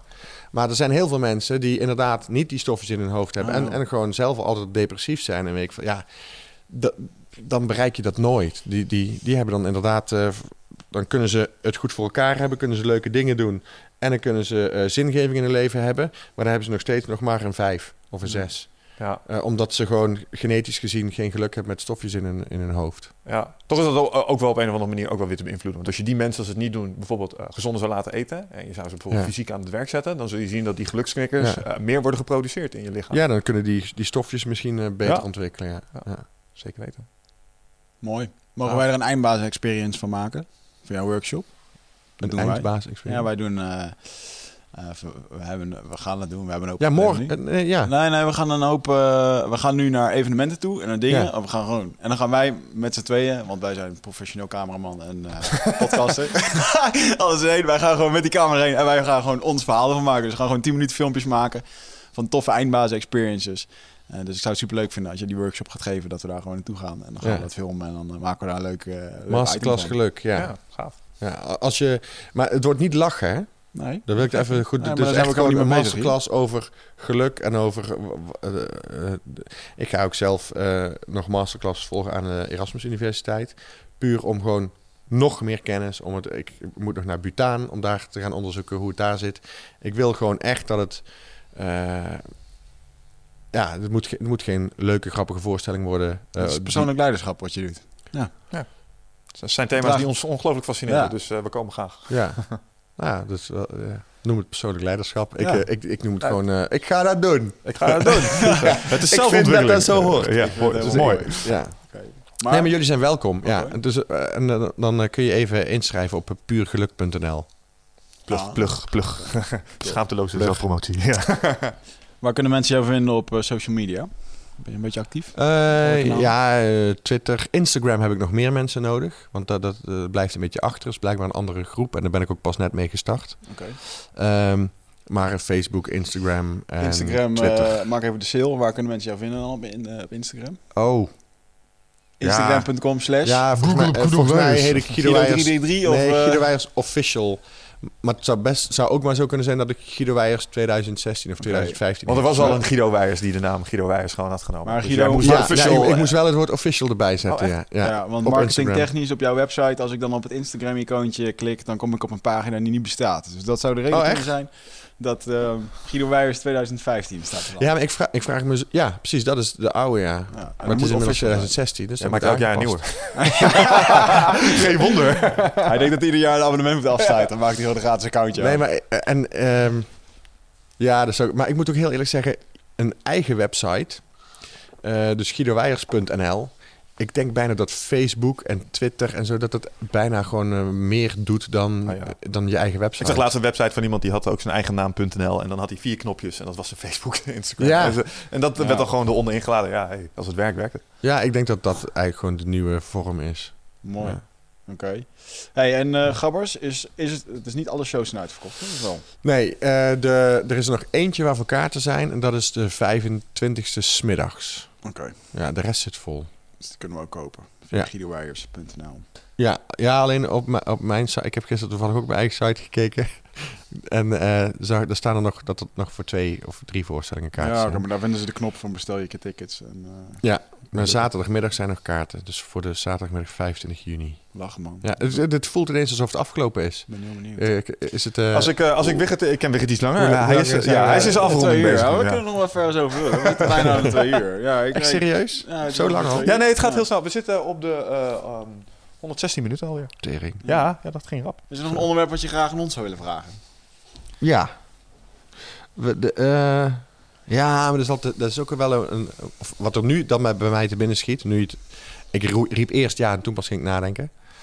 Um, maar ik kan natuurlijk zeggen, ja, wat was de uh, interessantste podcast? Maar ja, iedereen heeft natuurlijk zoveel verschillende... Ja, dan ga ik het zelf invullen. Moet ik helemaal niet doen. Ja. Wat was de meest interessante podcast? Begin jij? Wat ik... Uh, ja, uh, ik, ik, wil een cliché erin gooien. Eigenlijk allemaal. Want elke keer ja. als je een podcast uitloopt... heb je het gevoel van... dit was echt een hele goede podcast. Dus ben je weer helemaal ja. begeisterd en geïnspireerd. Maar als ik um, gewoon heel eerlijk kijk... welke heeft het meeste impact op mij als mens gemaakt? Ja, nummer 26 waarin ik mocht vertellen over mijn eerste keer uh, ayahuasca. Dat heeft echt zo'n ja. indruk gemaakt op mij als mens. En nu dagelijks ben ik daar nog wel mee bezig. Ja. Dat heeft er ook mee te maken dat ik binnenkort weer terug moet. Maar, um, en daarover mogen vertellen en de respons die ik daarop heb terug mogen ontvangen... Dat was een van die momentjes waarop ik even dacht van... Oh, oké, okay, we zijn hier wel echt met iets bezig, zeg maar. Ja. En dat was tegelijkertijd een beetje beangstigend. Zo van, oh, er luisteren echt mensen hiernaar. Ja. Um, maar tegelijkertijd ook wel heel mooi om te zien wat het doet met mensen. En dat mensen ook echt hun gedrag zijn gaan aanpassen op basis van wat ze hier horen. En dat we daar in die podcast ja. heel concreet voor ons. Tenminste voor mij persoonlijk. Tegelijkertijd moet natuurlijk niet het gevaar erin schuilen... dat jullie straks uh, alleen nog maar mensen dingen willen leren of zo. Nee, nee zeker niet. Want uh, een van de andere dingen die me heel erg aanspreken aan de podcast... wat we ook wel terugkrijgen is... we hebben veel lol samen. Ja. En, en we discussiëren ook samen over dingen. En uh, dat is... ja. ja, Einstein zei... een avond zonder discussie is een verloren avond. Ja. Ik vind het altijd zo wel leuk. Ja. Als ik kijk van de leukste podcast. Ja, het, weet je, wat ik het mooiste vind, ik ga het niet op één aflevering gooien, want het is hetzelfde verhaal. Ehm, maar het heeft mij zoveel geleerd, ook over Mm. mezelf. En als ik dan kijk naar mijn eigen persoonlijke groei in het eh, in de afgelopen anderhalf jaar. Ja, en alle mensen die daaraan bij hebben gedragen. Eh, met hun kennis of met hun... eh, Dus dit is eigenlijk een soort therapie voor jullie, jongens. Ja, Ja, zeker Ik voel me nu ook echt op zo'n bank zitten en dokter Guido zit we te hebben er heel veel zelf aan gehad. en We zijn persoonlijk gegroeid. En, eh, En eh, ik durf er buiten te komen nu. En, Ja. eh, Ja. Nee, maar vooral eh, natuurlijk de reacties die je krijgt, maar ook gewoon... eh, ja, het de- aantal likes is heel, heel eh, belangrijk. Nou, dat niet in niet die zin, maar dan ben je gewoon de persoonlijke berichten die we erover krijgen. Ja.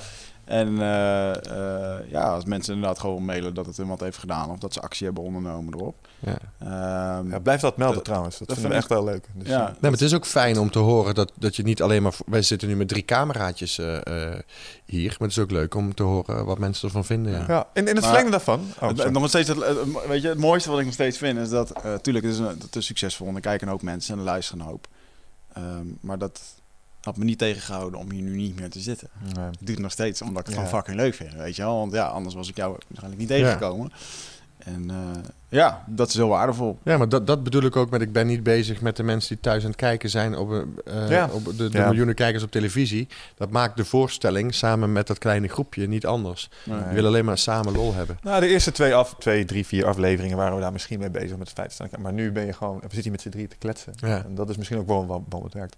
Een vraag die ik in het verlengde daarvan heb, eh, want eh, ik zei al, eh, echt een van de dingen, eh, hij zei, hey, je moet eens kijken wie er gereageerd heeft op de Jos Burgers video. En toen zag ik Ja. aan hem en zei van, wauw. Ja, maar dat, was, dat vond, ik ook echt, dat vond ik ook echt een leuke eh, aflevering. En als mensen hem nog niet gezien hebben, dan moet je die even terugkijken. Want Jos Burgers heeft me echt eh, verbaasd. En ik heb hem toevallig, kwam ik hem een week later eh, tegen op een begrafenis. Ja. En toen zei ik, ik, heb- ik heb afgelopen week al jouw filmpjes online bekeken. Want ik ben met jou in aanraking gekomen via de eindbazen. En, eh, Oh, echt? ja, dus, eh, dus wij, eh, wij lunchen nu af en toe. En eh Wat gaaf. zijn gewoon matties, man. Ah, Top! Ja, Ja, Jos was een vrienden topper. gekregen via de podcast. Ja, ja. Ja, ja, dat was tevens een van de podcasts waar we ook nog eens wat commentaar hebben gehad over onze interviewtechnieken. Maar ja, daar waren we nog een beetje lerende.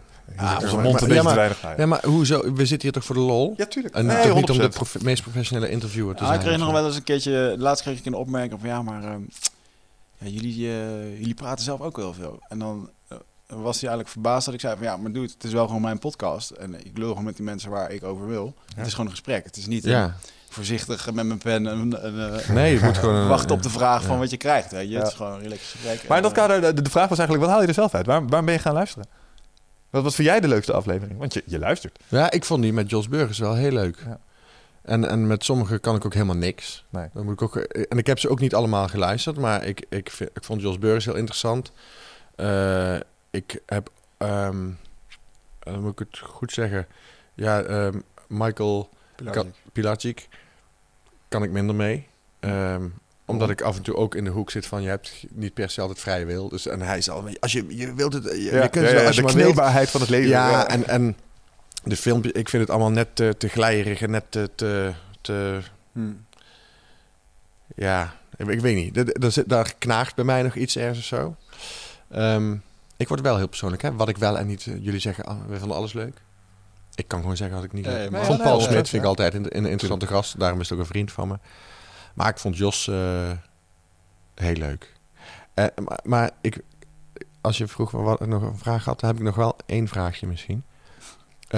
Want ik zei gisteren, hoi, tot morgen.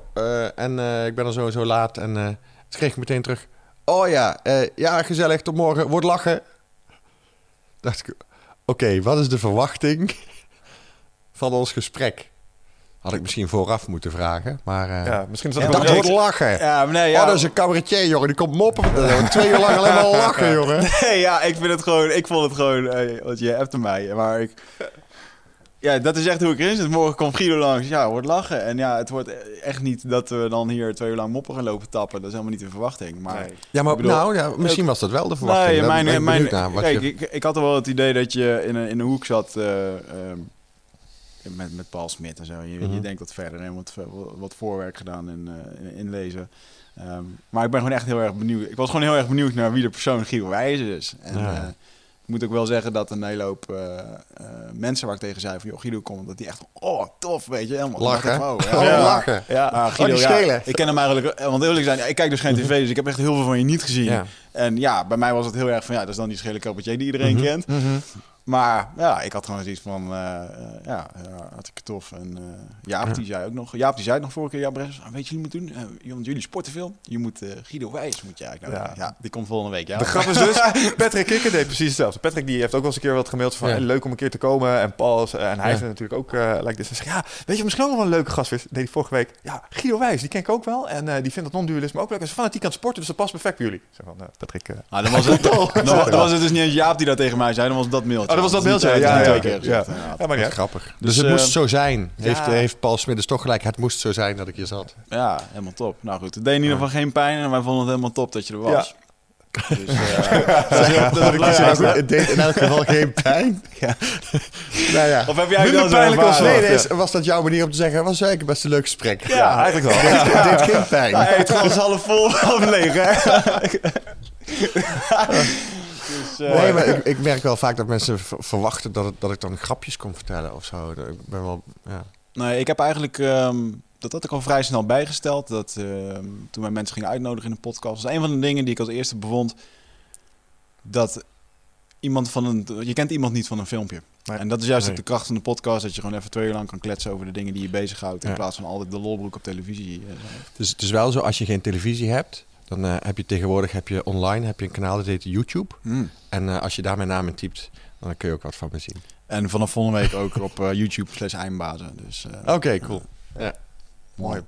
Oké man, dankjewel dat je hier was. Ehm, ja, we moeten nog wel even onze sponsors eh, bedanken. Ja. Sponsors van de show. En eh, ja, jij koopt er ook al je supplementen. Je gaat straks ook op de foto voor 40 euro.